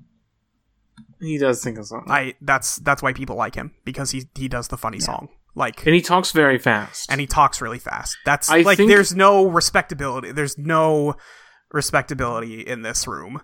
The- I don't think anybody actually respects Mordin. Well, I guess a lot of people do because they make sad pictures about him. But I think I just that remember that. Mordin Solus is Rick and Morty coded. Yeah, I think that's true. I I see this. Um, I th- I think that that fires in the same area of the brain. So so very Yeah. quickly about um Mordin Solus. There's this uh do you know the show Studio 60 on the Sunset Strip? It's an Aaron Sorkin show. Um it's it's about like this like failing SNL type sketch show that like has to be revived by these like cool edgy like you know uh like avant-garde comedy writers. But like because it's written by Aaron Sorkin who has the most like boring middlebrow tastes in the world um like his big idea for like okay this is how we're going to win back the crowd and be like the coolest show in America is they do a big Gilbert and Sullivan routine on like the the show within the show. And I just remember like watching it and being like that's as stupid as shit. Like nobody would like that. That's not cool. And then of course like Mass Effect 2 happens and it's like oh no people would fall for that. People would fall for that Yeah. literal exact shit. Yep. Um, point number two. This is kind of nothing, but in Mass Effect 2 with Samara's evil plotter Morinth, you have an option to have sex with her, even knowing she's an Ardat-Yakshi. Obviously, if you do, you just die and it's game over. You're a dumbass. But how cool would it have been if instead Morinth absorbs Shepard's knowledge, took over Shepard's mission? It was the new playable character. Way too much work, but it would have been sick. Uh, I guess I don't know. I, I don't have strong feelings about Morinth other than like kind of horny. She's cool. She is she is kind of horny. Yeah, I don't know. Uh, any any thought on that, Hannah? No, not much. Uh, I simply have not interacted with the concept of Morinth in like eight years. it's fair. You, Yeah. you shouldn't have to. All right. Um, I was surprised there was no discussion of the physics in Mass Effect 1, though I think the PS3 port used the ME2 engine, so maybe that's why. Simply put, they're bizarre. I remember the fight against the Asari matriarch. She hit me with a biotic push that sent me backwards, and a crate landed on top of me. The impact caused my Shepard's model to stretch like a Stretch Armstrong. Not only that, the crate continued to bounce. With each bounce, my Shepard stretched more. Um, do you have any run-ins with weird physics? I mean, in Andromeda I did because the game's broke. But, Yeah. like Yeah. otherwise, nothing really. not necessarily uh, with like that interesting. version that the person who asked the question is talking about. Like, I don't remember any enemies that like do physics effects on you. Mm. It doesn't happen very often. M- most of what would happen, like in Mass Effect One, is you would just fall over. Yeah. Um, by physics effects, does that include like moving your body as if like with its hand to eat you in one hit or Oh, to crush you with an There energy are shield way in one too hit? many one hit No. kill effects in this game, and it's so Why are there one-hit kills in this it's game? so funny because they give you all these like melee focused like skills that you can spec into, and it's like, oh, Yeah. if you want to use any of those, uh, you know, good luck because there are four You better types be ready of to die enemies at any moment. that have instant kill melee attacks. It's uh, it's not good. Um, two more here. Obviously, Shepard is a lady, but for some reason, Bioware put in a pretty boring boy Shep, Mar- voiced by Mark Meer. Do you have thoughts on his performance and the performance of Jennifer Hale as Fem Shep? Um, personally, I, I have like- never heard boy Shep because I don't I- care. I feel like that's still a lot of people's like vision of Shepard because every I don't know, like I feel like people do like default mm, like yeah, Mark Meer Shepard. like I, I, I, I, Really? I don't know. I never I hear think about that there's there's this like section of like hardcore Mass Effect 2 fans that or you know Mass Effect trilogy fans that are like uh the Jennifer Hale Shepard is so much better. But like when you look at statistically like what BioWare has put out about like here's what the player base played, it's like 90% was like male Shepard soldier. Um and I genuinely think Mass Effect came out around the time people started doing feminism, and that's why a lot of people online talk about FemShep. Yeah. Um Yeah, video game feminism, big tipping point. Uh, Is this as a as a Jen Hale expert, Molly? How do you think that FemShep compares to her other roles that you are familiar Sam with? Sam from Totally Spies, uh, Yeah. probably about the same, yeah. I, about equal level of performance. I do think, and like we did mention that we all love Ryder a lot more than Shepard. And I think that like Yeah. there's a lot about Shepard as far as like how she's become such like this beloved character that I think is like fundamentally down to the fact that like there are memes throughout those games about how little of a character she has. Like the idea of Yes. like, wait, do I really say I should go all the time? Or like the this is my favorite store in a citadel, like Shepard just has very little of a character. Um Ryder is way more emotive, way more interesting. And I think that like when people talk about like Jennifer Hale giving this like really iconic performance, um, I don't feel like there's a whole lot of it there. Like she certainly does a competent job, but like the character is Yeah, just so bad. bare bones that like there's only so much that a solid voice performance can put in there unless she's like Mhm. really just going off the rails and making it her own, which I don't think she is. No. Um, and uh, last question from six. Uh, out of curiosity, if you had to continue the Mass Effect series, what would you do with it? I Is guess this i- I is this to. a different is this a different answer than what I told you was my prediction of what they'll do with that new Mass Effect game? I mean, it it better be different because I really hope you don't want that. Because it's rancid. Oh. what did you Um, think they were gonna do? My my prediction would be a uh, first contact war game, like a prequel to Mass Effect, where you play through like meeting the Turians Oh, for the first dog time. shit. Yeah, Yeah. I had a breakdown about Oh, this last night that. When, when he told me. that would be the worst thing they could do. Um, I don't If- know. I I guess I want Andromeda 2 at this point. Yeah. Like, Yeah. I guess Like- that's what I want. Also, like I had this thought today of like, what if this was the first Mass Effect? What if the opening like salvo of Mass Effect was you and all these aliens from the Milky Way galaxy move to a new galaxy, and it's like I know that like this doesn't play the same if you don't know what an Asari is or you don't know what a Salarian is, but like yeah. the whole idea of like we're going to a new galaxy now, anything can happen. Is Yeah. like that would also be like a really strong pitch, and I think that that would have been like if Mass Effect One had been about that. I think that I- I would be more interested in it from Yeah. the jump. It would probably be a better series. Um, yeah. Yeah, as far as like my idea um I, I mean i think that like i mentioned earlier that i do think that this game had a lot of potential in its setups. And i just really like the idea of like oh well we had this colonization effort. Um it completely went off the rails and everything was fucked and it was a massive boondoggle before you even showed up. And now we have no choice but to make it something fundamentally different. Um i think that would be really cool to explore. And i think that, that like interfacing with a version of like coming to Heleus where we can't just be like these unambiguous heroes anymore.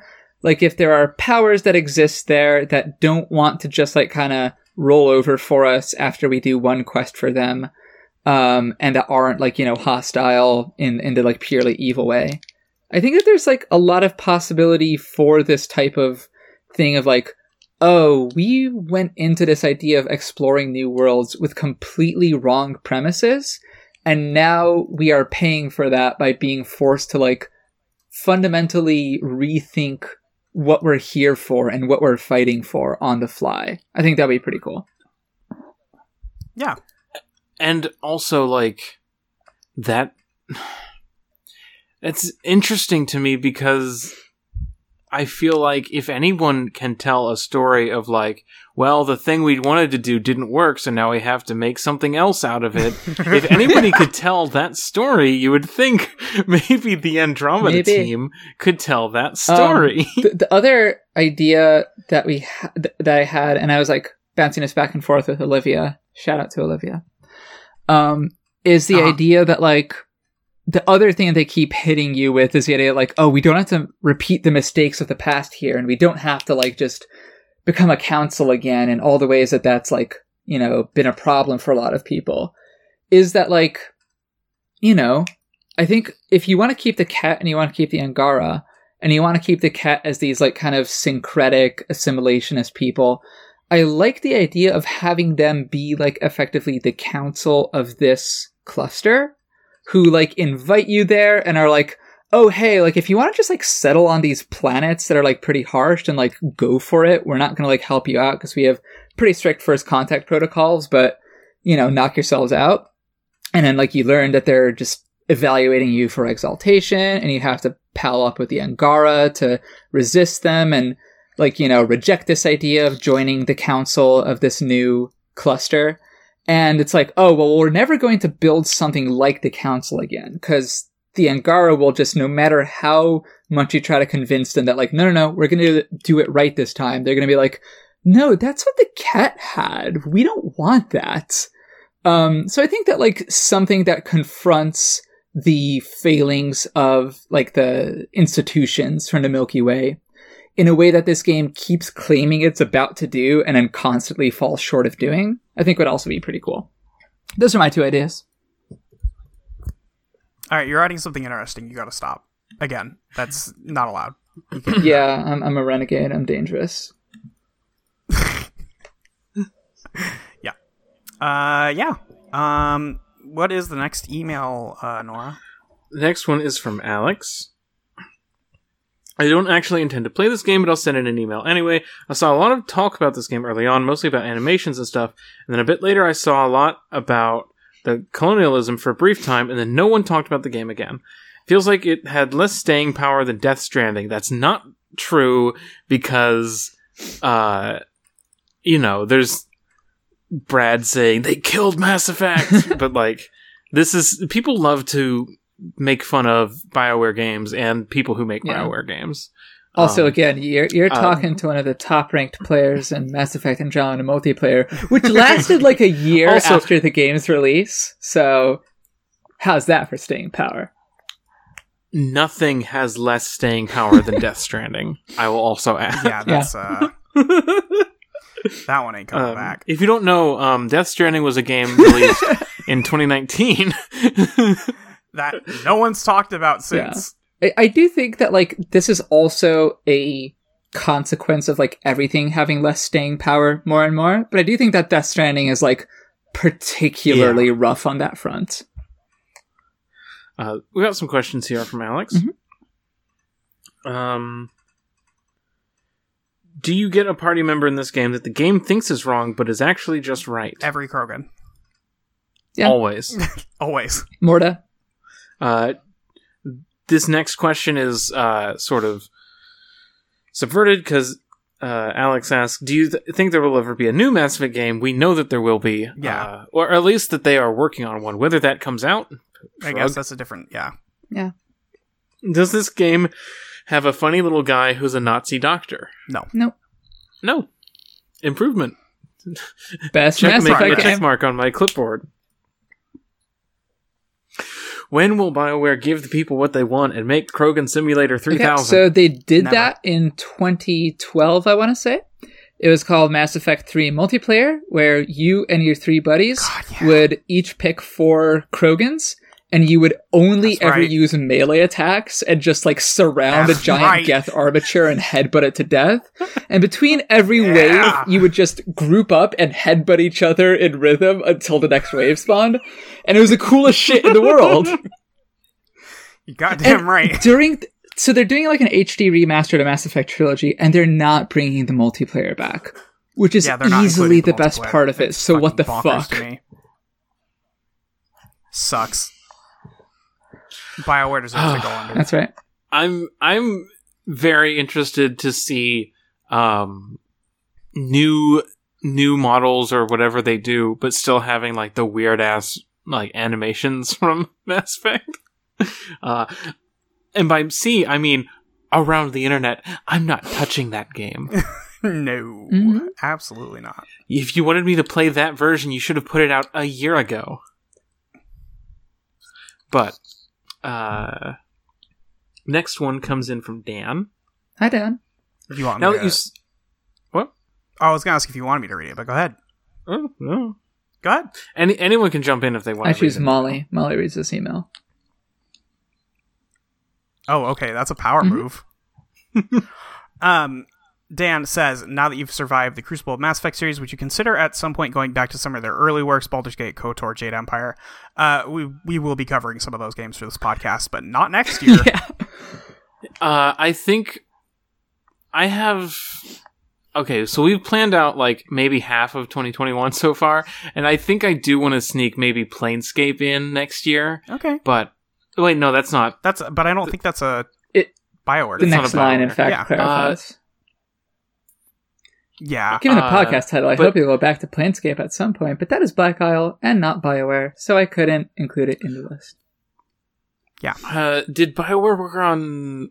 It says Baldur's Gate. Is that the 2D yeah, one? the series, well? it's Yeah. like the isometric ones, yeah. I would.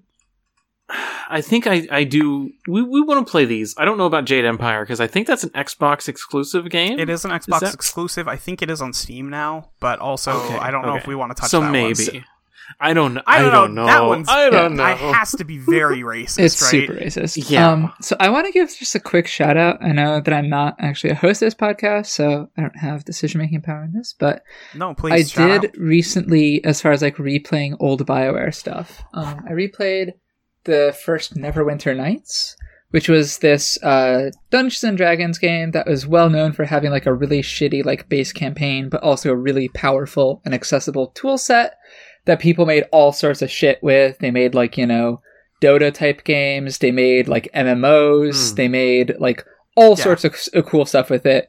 Um, but the second expansion has a campaign that I played like last year. I replayed it again last year, and um, it really fucking holds up. It has a lot of like Planescape inspiration, and it's just like really good, like pulp fantasy, um, where like you know everyone is is like you know epic level, and everyone is just like the most like cool cosmic weird shit going on. Um, and I really ended up really liking that, um, which is weird because it's the second expansion to a game that had a really shitty base campaign and that no Yeah. one played for the single player content in the first place. Uh, so just shout out to that one random game. Yeah. Sure. Um, yes, we will definitely be. We'll do a Kotor at some point. Um, which I played. I think a year, two years ago, I replayed Kotor. Uh, by which I mean I actually played it and finished it. I swear I played it at some point before, but I actually finished it because I I bought it on my phone and I played through Kotor on my phone, and it was a really good port. um, and also I could play it at work at the time at my Yeah. old job. Uh, so yeah, we'll definitely be coming back to older Bioware, and also we'll, we'll be doing Dragon Age at some point, which I think we will have a better time with. we Generally, no, we won't. I think w- I'm I gonna think have. we I'm gonna have a rancid time with it. I'll tell you right with now. all with all of it.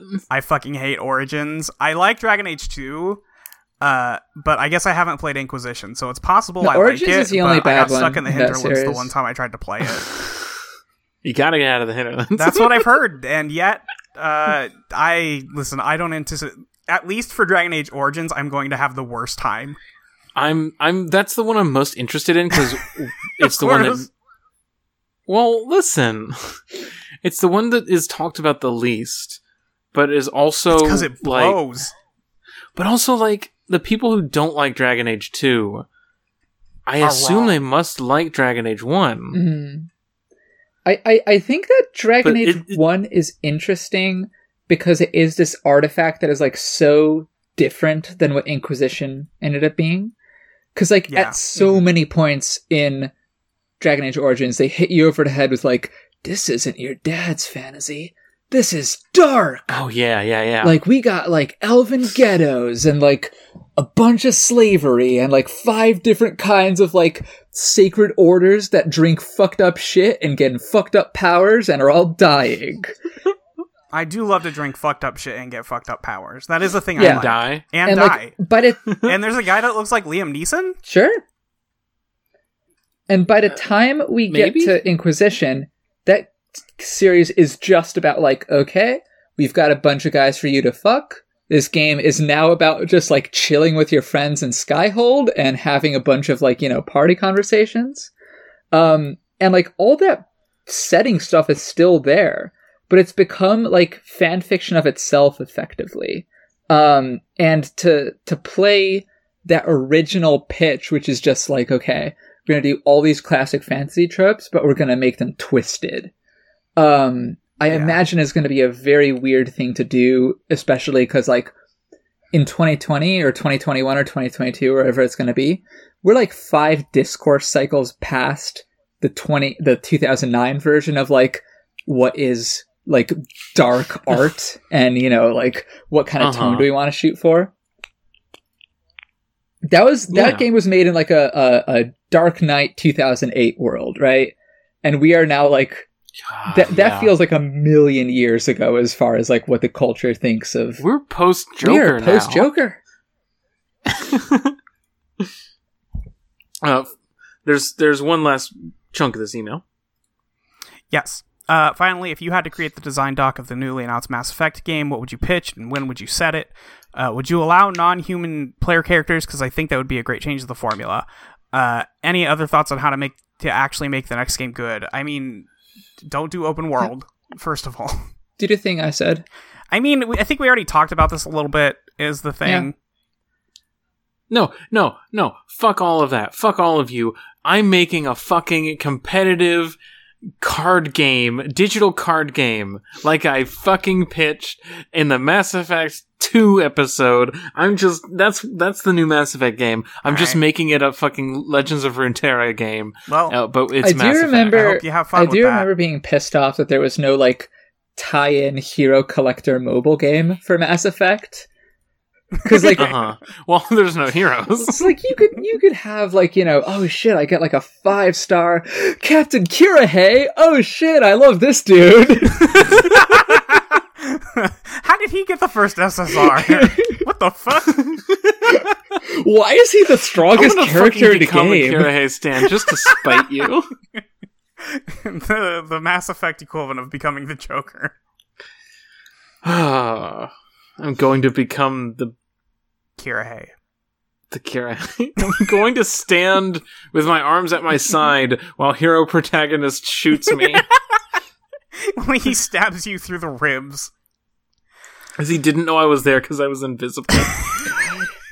No, he's very cool. He saw you. Um, no, because he's standing in front of the Salarian like right, council member. Right. He did. You're right. He didn't know he was there. Anyway, go to the next email. We have been here for so Yep. long. Okay, okay, okay. This one comes in from Crystal. Bandits that come from nowhere and are just bad for no reason are a staple of journal of the journal updated genre, both in Mass Effect Andromeda and its remake, The Outer Worlds. They had to invent some bizarre space travel makes you crazy reason for why there are bandits to kill everywhere. Is this better or worse than the traditional goblins are inherently evil concept? Will the journal updated genre ever move beyond bandits? First of all, calling Outer Worlds an Andromeda remake is very funny and very good. it's very funny. Um, I mean, They're never gonna Yeah. change that. It's just too I, easy. I can tell you why they do it. Um, it's because they they need to have quests where you can kill fifty guys, and then when you get to their leader, it's someone who you can talk to and have a conversation with, and have a binary quest ending with. So you can't have guys that like you wouldn't actually want to slaughter indiscriminately, and you also can't have guys that are just like completely you know mindless or like animals or you know non-sapient aliens, because then it's like well you, that limits the possibilities for like what kind of quest resolution options you can have with them. So because this genre is so invested in the idea of like you kill 50 guys and then like the 51st one is like, all right, you've killed all my men. Now I'm prepared to bargain with you. Like that's Yeah. what they're not going to move past. yeah. and the only thing really differentiating this from this, uh, like goblins are inherently evil concept is that a lot of the fantasy versions of this are super racist, and the bandits all have masks, so you can't Mhm. tell. Yeah. You can't tell if it's being racist or not. Yeah, You can But, assume yes, though.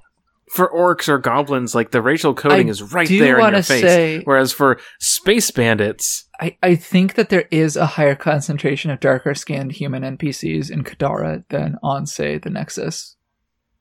Probably. Sloane. Sloane is darker skinned. It's just Yeah. how it Not works. Thanks, Bioware. Um, next up, we have an email from D. Uh, Hi, Molly and Nora. Of the fa- of the games in the series, which is your favorite? Could you rank them? Um, their ranking is one Andromeda, two, three, which is unhinged to me. But Pretty okay, bold. sorry to be mean to you, but Jesus Christ, I know that there are, is a pretty substantial group of people who think that Mass Effect 1 was really really good and that nothing else like out of your fucking mind. like like lived up to the promise of Mass Effect 1 and it's true that none of those games lived up to the promise of Mass Effect 1 Yeah, but like that I is- think that, that is unreal. I think some of those people haven't played Mass Effect 1 since 2007 You are the Joker. um yeah anyway um other questions if you could make one major shift in the world building or script plot for one of the games what would you shift just delete the Wait, did we not? please. Did we not Stop rank it. them?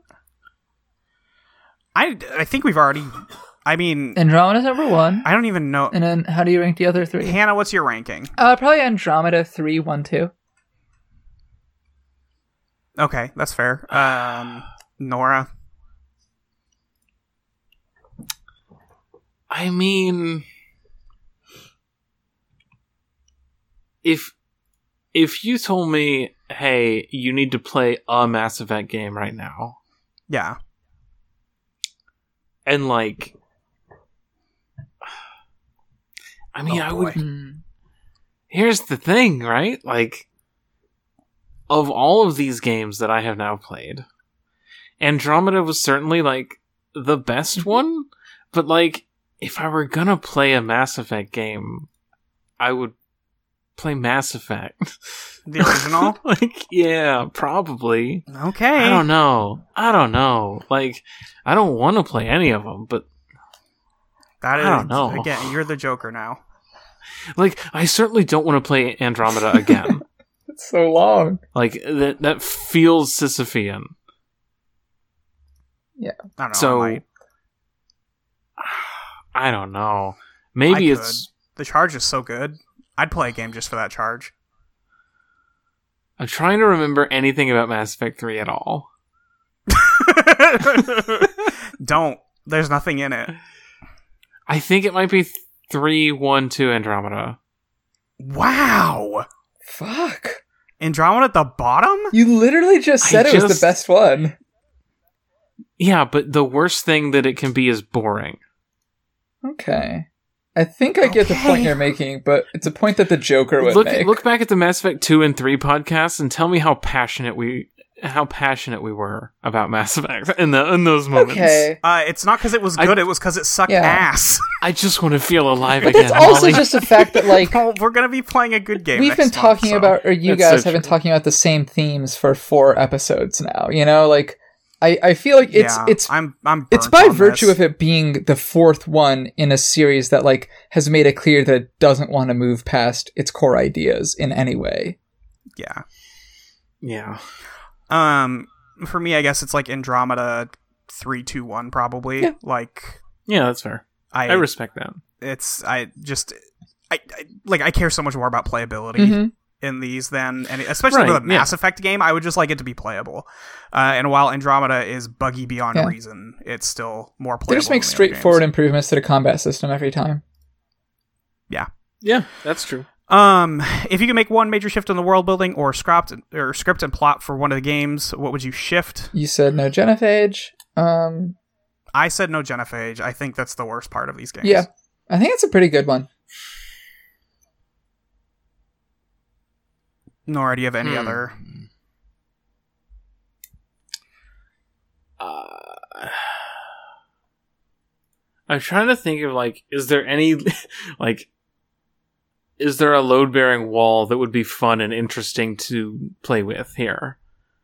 And like, this Genophage doesn't make the story good. It just removes like a really shitty part of it. What to if me. you? What if? Let me ask you this question: If you could drop Okay. any of the aliens, which would it be? Oh, oh. Can I instead? Can I swap two of them? Sure. Can I swap the Salarians and the Hanar? Sick. Yeah, so the Salarians are like background and the Hanar are foreground. Is that what you mean? Yeah, I'm not. I'm not making the Hanar into war criminals. I'm just saying make one of the council members be like a really religious culture and have a an Mhm. unu- uh, unusual like body shape. Yeah. Yeah. Make that be like a core part of the setting. Is that a lot of the places are meant to accommodate not just humanoid, big or small, but also floating jellyfish. Yeah, I think that whips. Let me play as a Hanar. Let me play as a Hanar. Hannah, do you have anything you would like to specifically change? Mm, I mean, I think that the Genophage one is pretty strong. Um, I do think that Yeah, like that's fair. the, the the the problem with this is that like I've already sort of made clear about like what my idea for like a good Mass Effect would look like, but that's Yeah. a number of changes That's true. fundamentally, right? Like I think Yeah. that if I am just going for making one change, then it probably would be on the level of just like excising something that is like fundamentally gross to think about. Um Or I guess I guess like I leave if if I have to deal with it, I leave the Genophage in, but give the Krogan like a much bigger reward at the end of the whole thing, or at least like have a way to make it right.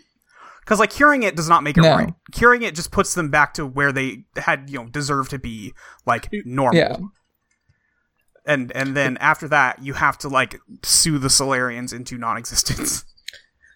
You have to put a Krogan on the council at the very you have to least. put a Krogan on the You have to make a Krogan ambassador, and uh, like everyone is pissed off at and you. then everybody looks at you and goes- and goes, "What the fuck?" And you go, "Yeah, you bet." Yeah, I think it rules.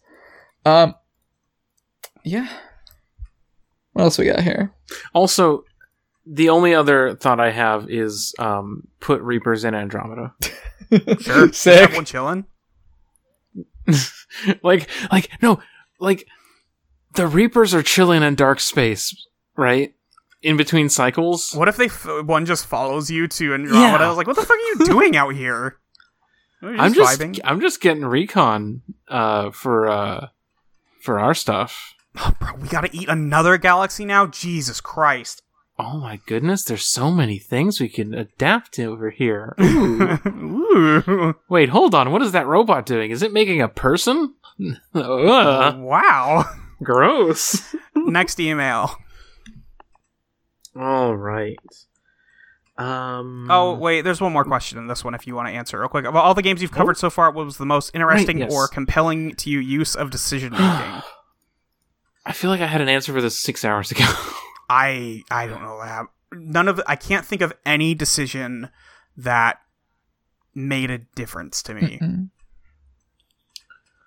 Oh, you know what? I Hmm. actually like that you can just tell the Turian Pathfinder guy, like, you actually don't have to do this. Like, I'm not gonna make you become like a hero or something. Like, you don't Yeah. have to do that. I think that was really, really Yeah. nice. Um, In a way that I doubt they think is nice. yeah, I, I like that in general. Like, I think that there are a number of moments in Andromeda where you can play a Ryder who's just not that invested in the initiative and who will, like, tell people who are like, I don't know, should I do this thing that would help the initiative, even though it would suck ass for me? You can just tell them, like, look, I, I can't make that decision for you. Like, I, I'm not going to pressure you into it. Um, and that, even though, like, again, it doesn't affect endings in any interesting ways. I think that it's like a refreshing thing to have in these games because like it's not just about like kind of setting the ship right. Yeah. mm-hmm. Um.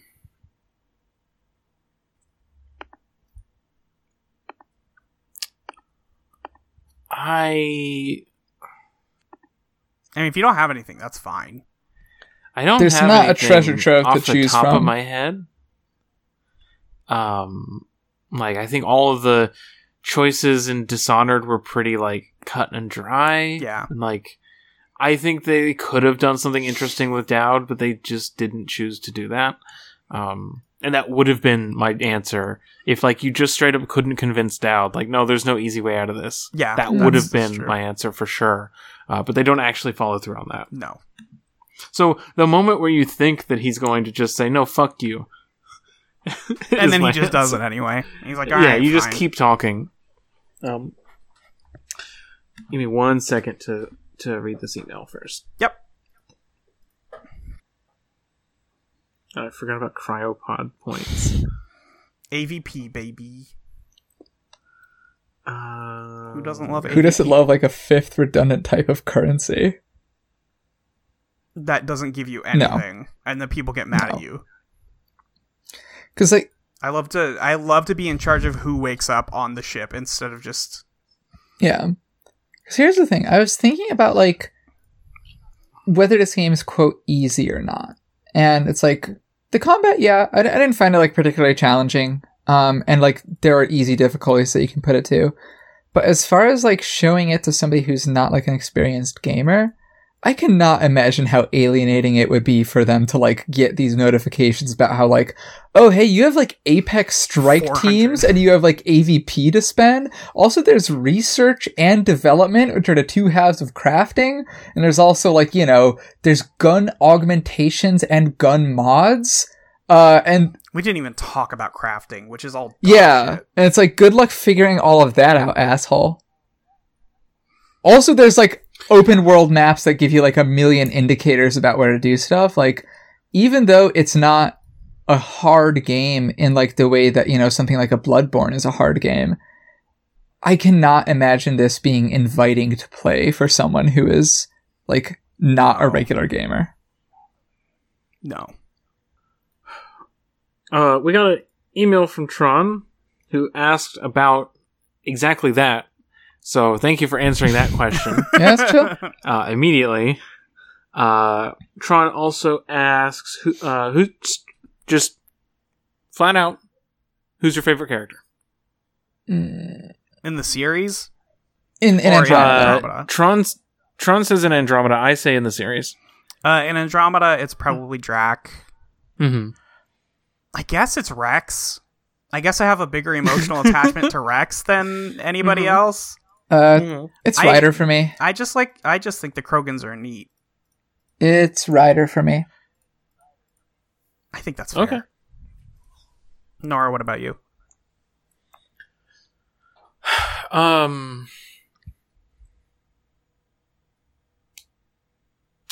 Yeah, I think it's probably Ryder for my favorite Andromeda. Well, I want to like the Archon a lot. Is And are you I saying just- that your favorite character is a hypothetical alternate version of the Archon that has a completely different character? Because I agree, that would win. I just, I'm, s- I want him to be. No, cool. I agree. He's not. we we can get go. off mic and we can talk about like cool alternate archons, but I promise you, whatever we come up with is not going to be in we're the off game. mic, you both are going 'Cause, like- to bed. But like he has this whole thing where he's like, "Oh, you stop trying to be my rival," and meanwhile, like you never square off Yeah. with him.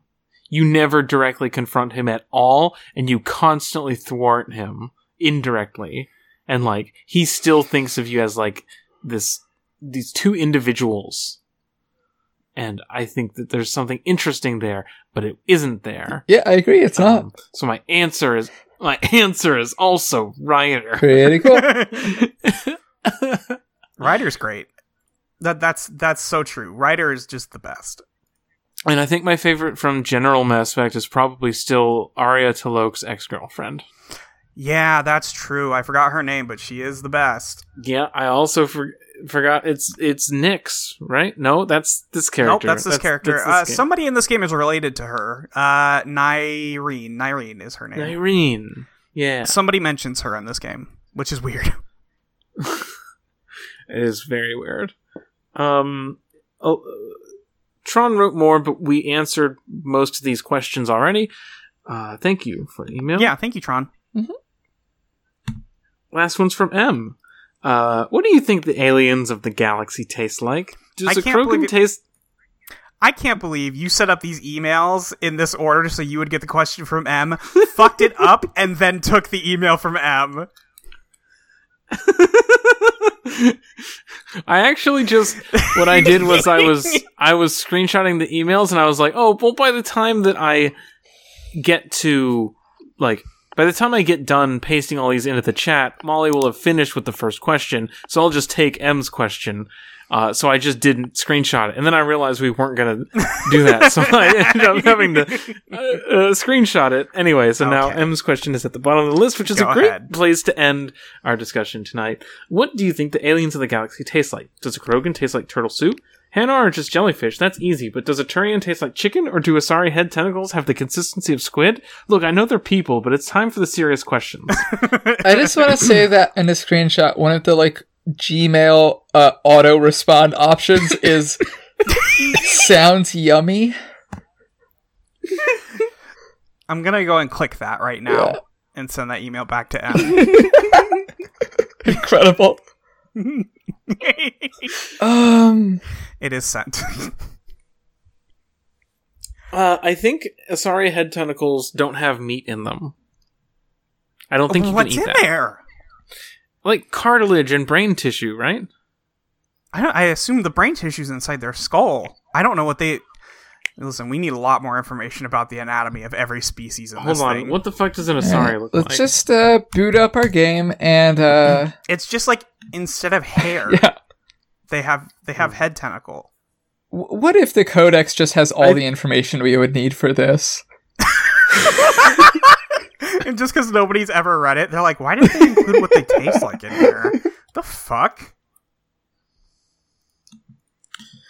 Um,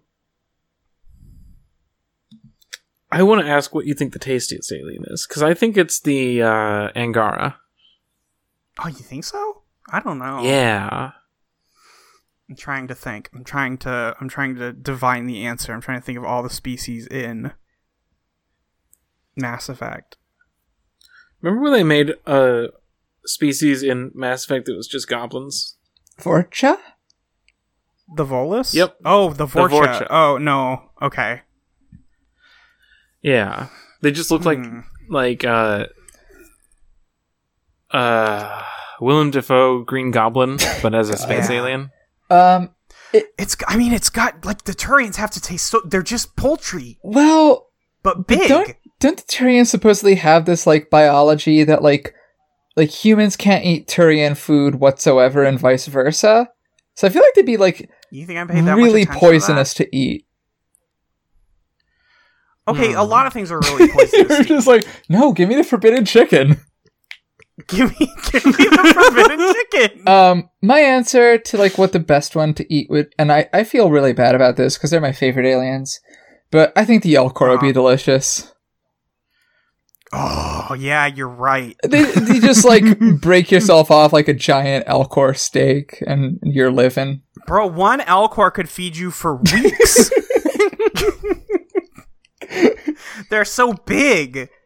It's weird though, as soon as you put it in your mouth, in your mind you hear salty. wait, wait, wait, okay, okay, okay. As far as who my favorite character is in the entire series, I just want to give a big shout out to this Elcor who's on Omega in Mass Effect 2, who's like hacked his chip, and um, it's like uh, he uses it to like be able to lie, right? And a customer is like, "Wait, did you like hack your chip to give false emotional readouts?" And he says, uh, with a sincerity so pure that to doubt it would be considered a grave insult. No. it's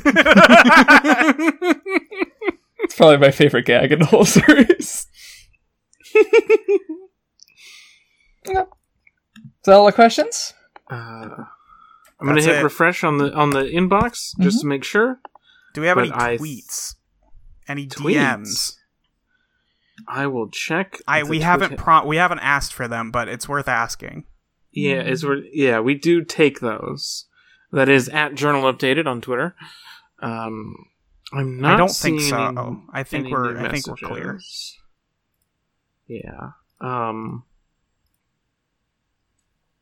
Anyway, so okay, so two things.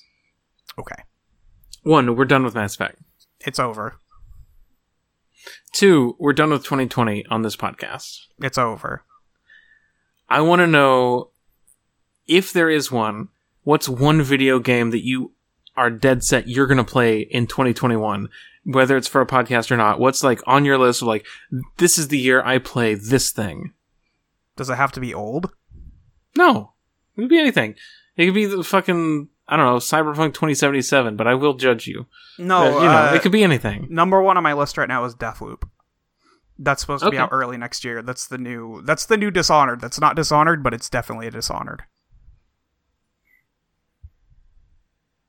Hannah, do you have anything in your I don't really next year? play video games. I, I can tell you what I've played like in the last several months, uh, aside from Mass Effect Andromeda, which is uh, a Star Wars mobile game uh, where you Uh-huh. can get General Grievous shards, and General Grievous's numbers go up, and I feel good about that. Um, and Minecraft on Molly's server, and that's it. I kind of just stopped Yeah. playing video games. Okay. Fair enough. Um, I had a couple. Um, I started doing a let's play on our export audio uh, YouTube channel, which is called Export Video, where I'm playing the first Assassin's Creed. Uh, but I think like next year, the thing I want to get to most in this moment, I'm stalling to think of it. good, good cover, babe. Uh, God, I had this. I had it. I knew it. Like before we were Is it an recording the RPG? No, Is it Dead Space? no. I think it's just I want two play, um, Final Fantasy two NES Yeah.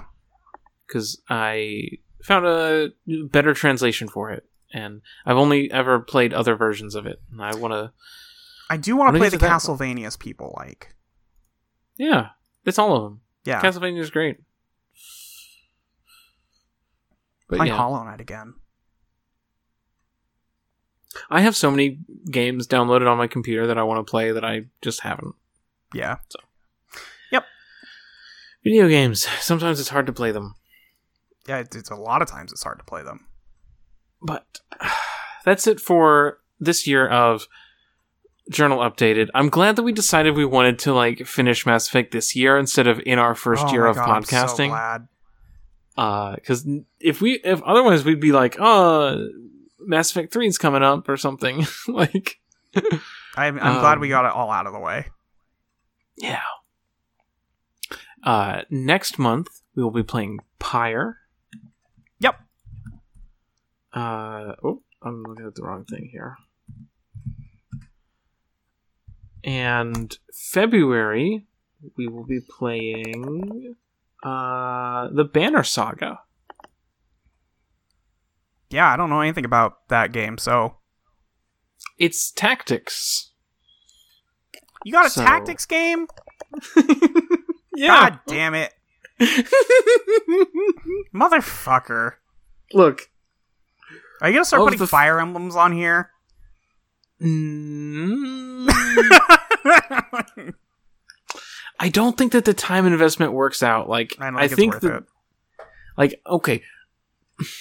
We don't have to do this on mic. We should end this podcast. no. Here's here. What I'll say is that I'm going to play that uh, port of the first Fire Emblem game that, when it comes out on Switch. sure.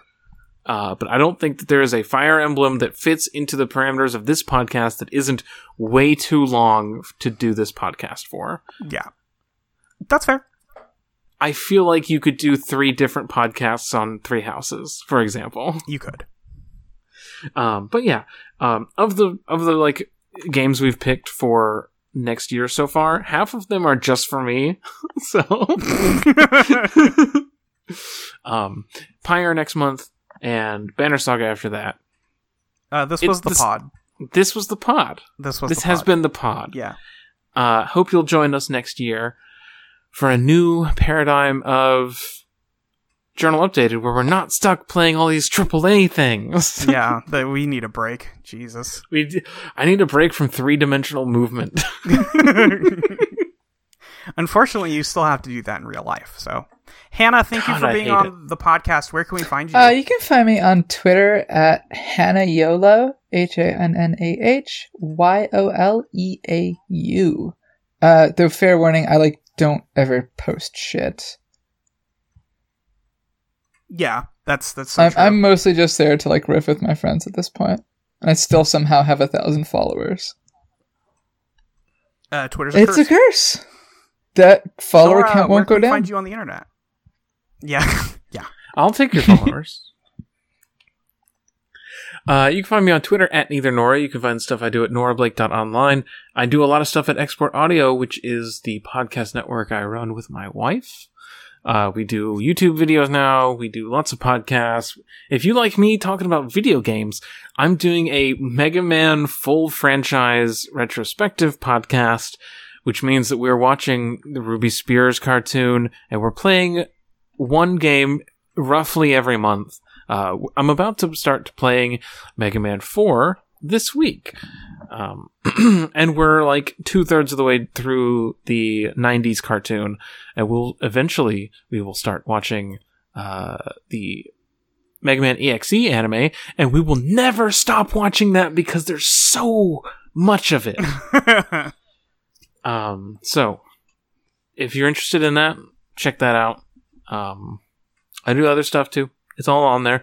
Exportaud.io or patreon.com slash exportaudio gets you all the links. Yeah. Um, you can find me, Molly, on Twitter at your friend Molly with white ER. You can find me at audioentropy.com, um, at Idle on Playtest on Twitter, at uh, I need mayo.com. Um, you can find this podcast at thesecondbestgame.club. Thank you once again to M uh, and Jackson for getting us that uh, URL. Um, and we are, uh, notably, we're hosted on the Abnormal Mapping Network uh, at patreon.com slash abnormal mapping. You should give them money um, and listen to the Great Condom Project. Yeah. Yeah. Or just give them money. Or I just give them money. You don't have to listen to the podcast. Just give them your money. know. VoIP Life is one of the best podcasts in the world. It so. rules. VoIP Life's great. Um, yeah, that's uh, that's everything I have to say. Hannah, any closing No, statements? I'm all good. Nora, Consider this journal updated. Updated my journal. see you next year. Thought you were going to say it with me, but it's fine. We'll get them next year. Oh, well, you should have told me that. I asked you if you had an ending statement. I'm turning off this podcast. Bye, Bye everybody. bye.